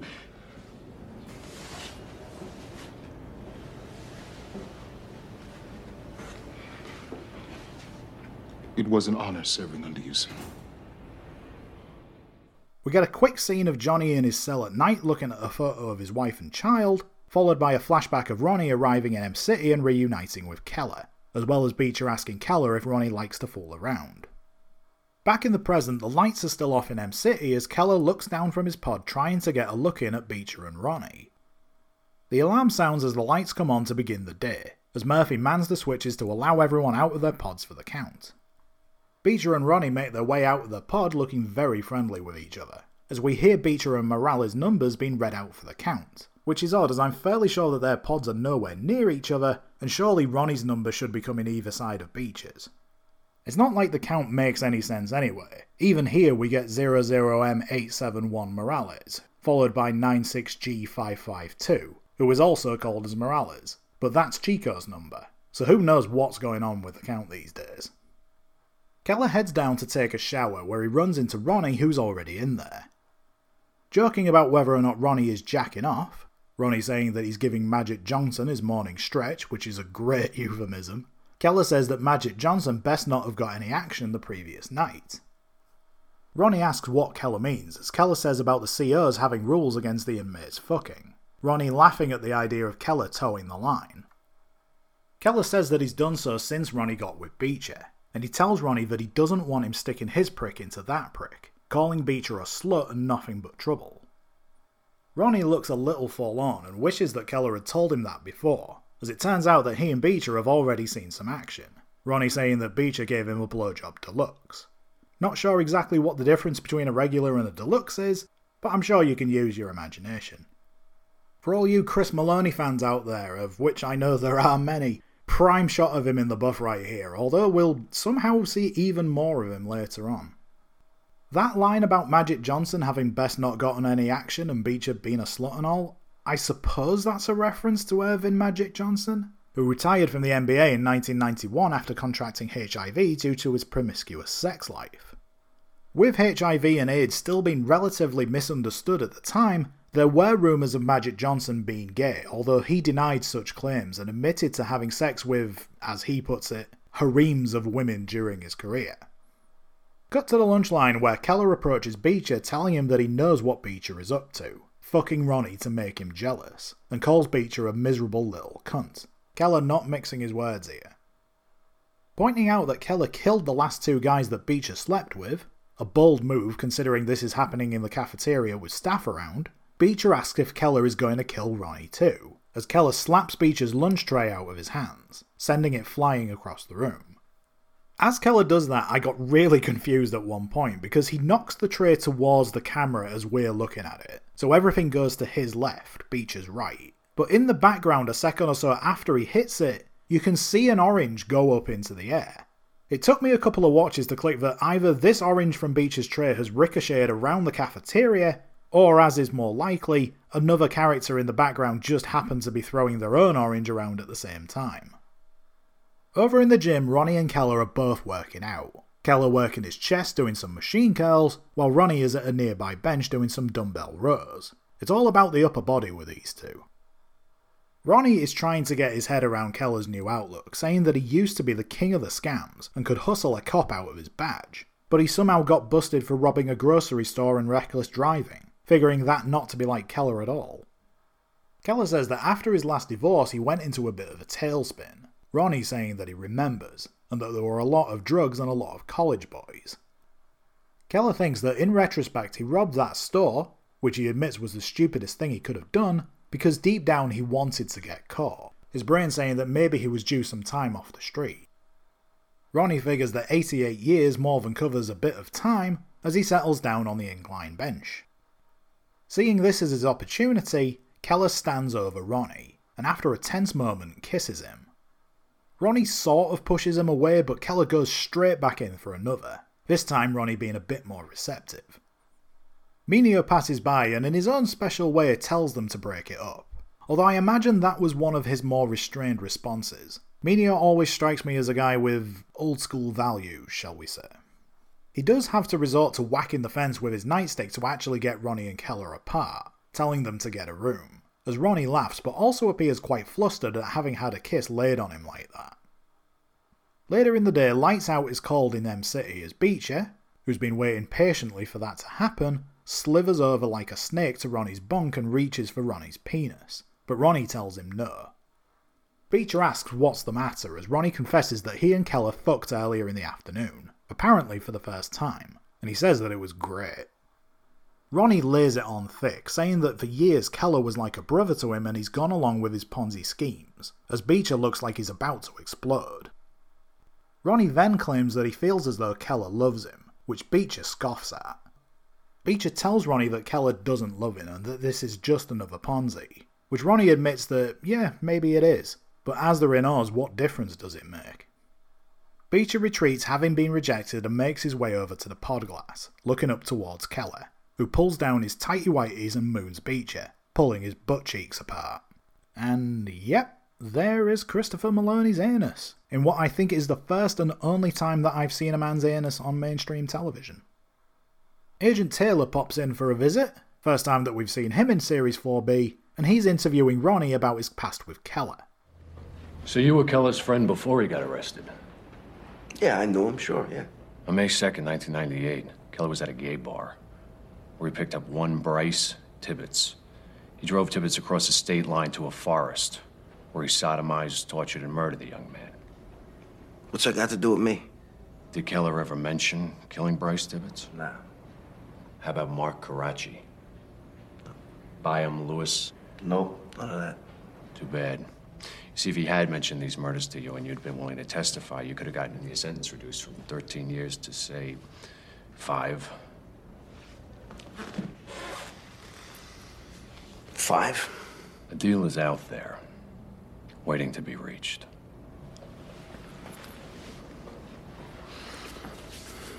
I gotta call my lawyer. You do that, Ronnie. You make that call. Over in Em City, not that John Carpenter is still the reigning champion on Up Your Ante. I'm assuming that you stay on the more you win but are replaced after a certain number of episodes. Today's conundrum revolves around which position is not mentioned in the famous Abbott and Costello routine, Who's on First. A fantastic piece of wordplay, which, if you've never heard it or seen it, go and listen to it or watch it immediately. Or after you finish with this episode, of course. Omar says that he hates baseball, which, sorry America, I'm sort of with him on that. It's a bit boring. While Augustus says that he hates Abbott and Costello, which I don't agree with him on. Abbott and Costello were great.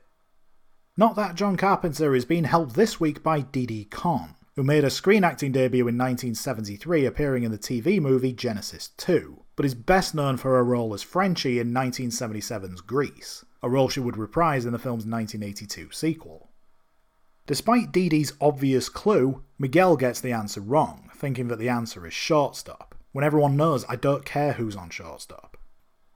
Beecher, much like in previous episodes, gets the answer correct, even letting out a smug sigh as he does, as Poet continues to complain about how they need to get cable installed.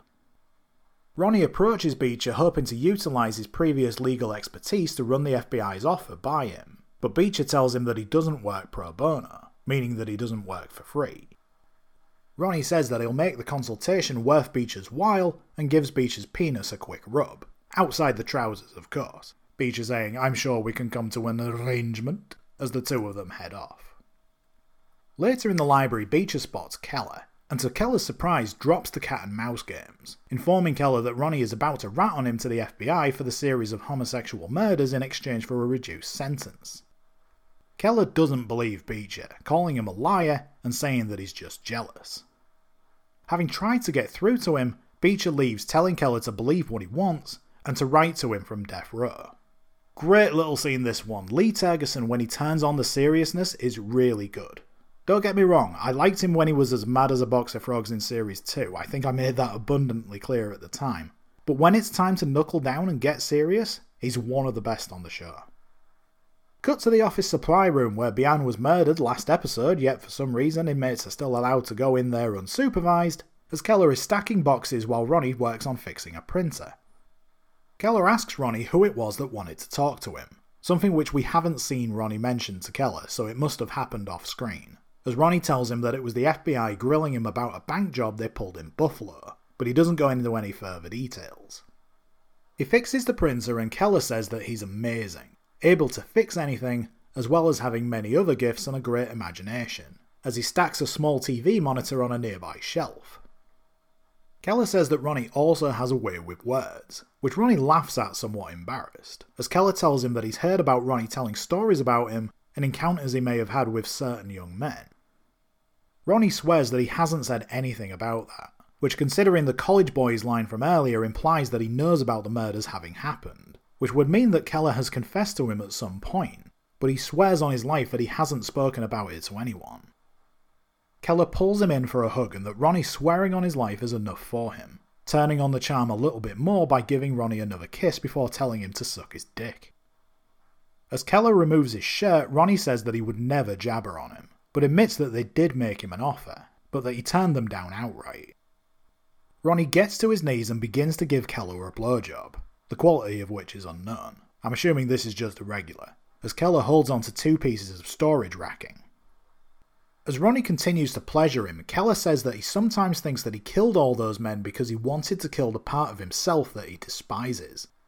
He places one hand on Ronnie's head then the other, and snaps Ronnie's neck, a sickening sound indicating Ronnie's demise as his lifeless body collapses to the floor. I liked the fake out of making it look like Keller was going to whack Ronnie in the head with that TV monitor. It made the neck snap all the more surprising when it happened. Good job there.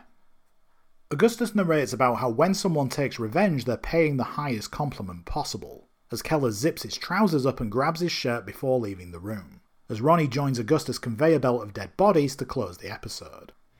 There we go with that. You are amazing, Ronnie. You fix anything, can't you? Some people are just mechanically inclined, that's all. You got many gifts, Ronnie. Uh, got a great imagination. Got away with words. Me? nah, come on. Well, I hear you've been telling a lot of fantastic stories. Huh? Stories about me and my encounter with certain young men. Chris, I didn't say nothing about that, I swear. You sure? Yeah, on my life, man. Come on.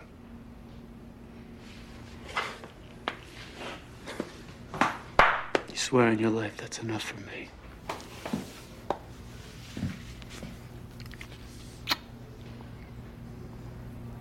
Suck my dick.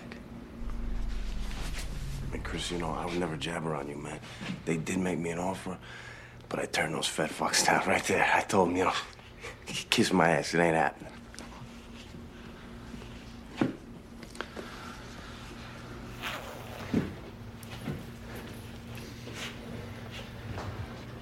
You know, sometimes I think I killed all those guys because I wanted to kill the part of me I despise.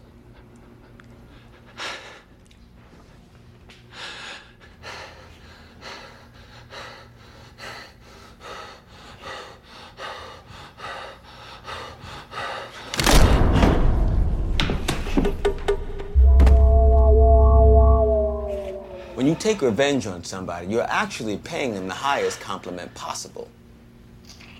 It's like saying, You've affected my life to such an extent that I must reciprocate. I must affect your life as deeply as you have mine. Revenge may be the ultimate Hallmark card. Yeah. When you think of it like that, the cliche is true. Revenge is sweet. So there you go, Series 4, Episode 11 Revenge is Sweet. There seems to be a pattern emerging in the latter half of Series 4, whereby episodes seem to be swinging wildly from the sublime to the ridiculous. The Chinese refugees, who took up more or less the final quarter of the previous episode, barely appeared in this one, and with a lack of evidence to convict prime suspect Burr, it just sort of peters out and ends up meaning very little. As it was presented here, it just leaves you wondering what exactly was the point. However, there is a deleted scene focused around that that I'll come back to in a moment. Miguel's return to Em City is a much welcome addition to proceedings, as is the reappearance of Jackson Vahue after apparently just keeping to himself for the last two years in what I can only assume was Unit B. However, and as I alluded to earlier in the episode, we also got the beginning of the atrocious aging drug storyline. Something which, no matter which way you slice it, is completely at odds at what we've come to expect on the show. I know I like to sometimes draw on elements of the real world and how the consequences of a character's actions would unfold on the show, but there are times where you just have to let things go for the sake of story and drama. Like how the fight between Cyril and Chucky in the boxing tournament wouldn't have even gone ahead with a lack of protective headwear. Or how any number of the attacks and fights between inmates, or worse still, the murders of individuals, often get brushed aside with little consequence due to the lack of evidence. This, however, you're basically asking people to forget everything that they understand about science and how the human body works. Like I mentioned earlier, if this were to appear on a science fiction show or something of that ilk, I'd probably look the other way. You expect those kind of things in science fiction. This, however, is Oz. Sometimes it can be brutally realistic, sometimes it can be over the top, but not until now has it become impossible to suspend your belief as far as what this storyline is asking you to. And as I mentioned earlier, this for a lot of people was what has become known as the jumping the shark moment, a point in which far fetched events are included for the sake of novelty, which often results in a show's ultimate decline. I wouldn't say that I personally have reached that point yet, I didn't on any other time I watched the show, nor have I gone this go around. However, being the age that I am compared to previous watches of the show, I'd probably say that I'm a lot less forgiving with it this time, in that I now see how ridiculous it actually is. Having said that, and if memory serves me correctly, there is far worse yet to come as we get towards the conclusion of the show, but that's something to discuss another time. It wasn't all doom and gloom for this episode, though. There were some really good moments in the section featuring Rebadow and Busmalis, and the final segment revolving around Beecher, Keller, and Ronnie was quite strong. And being featured in that closing segment again reinforced the feeling of Beecher being the show's default main character. I'm in two minds as far as the use of Ronnie on the show, though. On the one hand, Keller is no worse off with regards to the FBI investigation than he was before Ronnie arrived, while on the other it showed a desperate man willing to do anything to avoid going down for these murders of which he is accused, murders which it's slowly becoming clear he is guilty of. Even after all of the head games that the two of them have played on each other and continue to play on each other, Having now reached the point of exposing their most private parts for all to see, Beecher giving Keller the heads up that Ronnie was about to rat him out to the FBI shows that Beecher still has feelings for Keller, even after all of this. It's hard to deny that they, Beecher perhaps more than Keller, seemingly do truly love each other, even if leaving a body lying is a somewhat twisted way of showing it. Get the fuck out of my office. So, just the one deleted scene to talk about from this episode, which, as I mentioned a moment ago, is focused around the fallout of Bian's murder from the previous episode in which Gao and McManus are meeting with Gonjin. A crestfallen McManus tells Gonjin that he knows about the struggles that he and the other refugees have had since arriving in the US, all of which have been compounded by the death of Bian. He's concerned that things may boil over between the refugees and the inmates, but he's pleading with Gonjin to be patient while they investigate Bian's death, saying that they will find the killer and bring him to justice.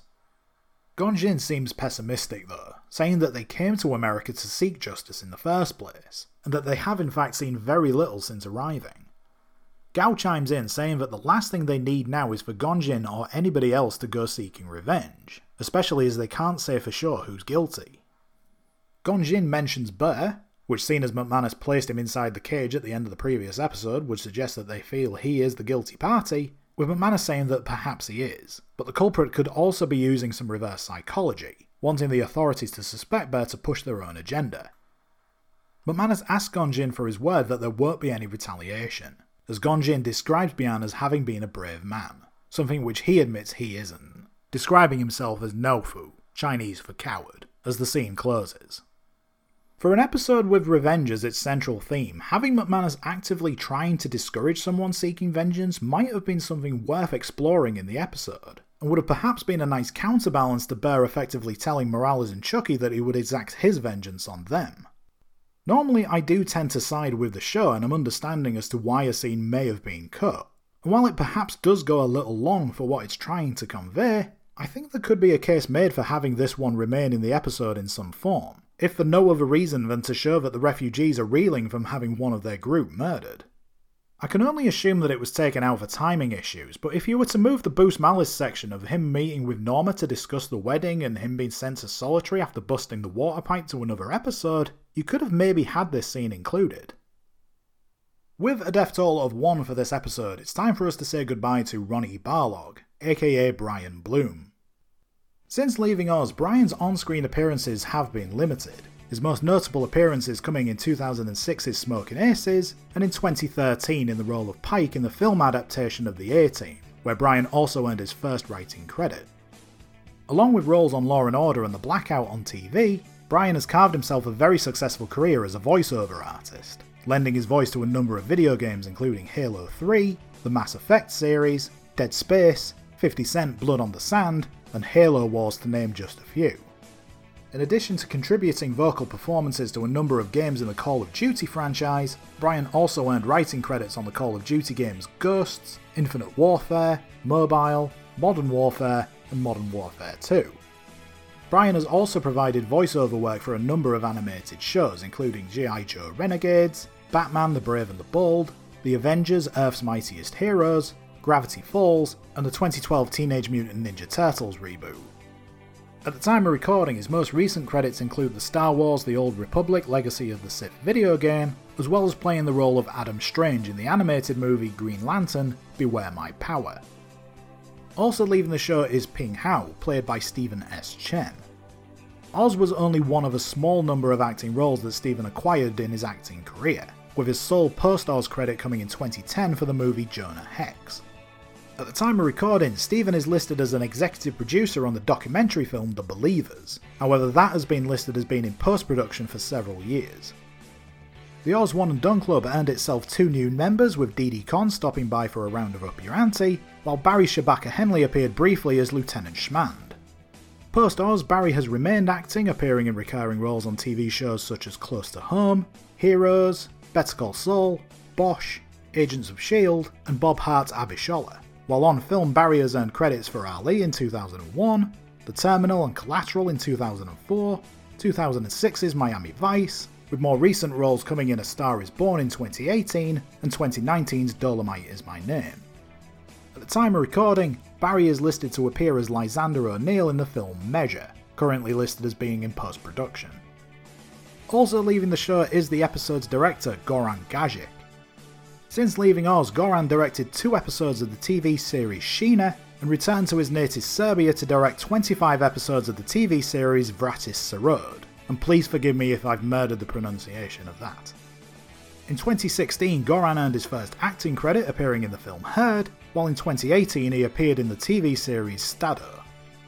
Time of recording, Goran's most recent credit is listed as being for the 2019 TV series Doug Moreau, where he gained directing credits on 11 episodes, as well as credits for co creator and co writer.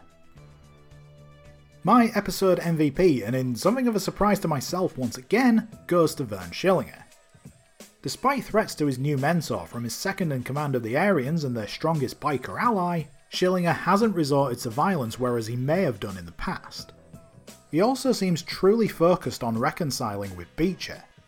The request to begin the victim offender interaction may have been greeted with a degree of shock from Pete, but his reading of Isaiah came across with heartfelt conviction, much different to the hatred he has spouted previously with his neo Nazi ideology. There is, however, a constant feeling that this is all going to come crumbling down at a moment's notice. But at this point in time, Schillinger is focused on burying his past feud in order to be an available grandfather for his incoming grandchild. So for those reasons, Schillinger wins the episode MVP. If you need to catch up on any episodes of the podcast, you can do so over on Apple Podcasts, Podbean, Stitcher Radio, Castbox, Google Podcasts, iHeartRadio, depending on where you are in the world, or wherever you get your podcasts from. There you will find the first three series of Inside Oz, as well as what we've covered in Series 4 so far, and you will also find the Outside Oz bonus episodes as well. Subscribe to the show so you never miss an episode, leave a 5 star review wherever you can to help with exposure for the podcast, and if you have any Oz related or non related questions or comments, you can get in touch with the show by emailing insideozpodcast at gmail.com or on social media on Instagram and Twitter where you can get all the updates about the podcast by following the handle at Inside Oz Podcast. Next time on Inside Oz, the first cut is often the deepest, while you could say that A Sharp Insult Series 4 Episode 12 cuts like a knife, where Cyril and others begin to feel the effects of the aging drug, the refugees have business with Morales before they're deported back to China, and Schillinger receives news as to Hank's whereabouts. All of this and more, but until then, I have been Neil Thompson, and I will catch you on the next episode of Inside Oz, the original Oz Review podcast. Catch you later, everyone.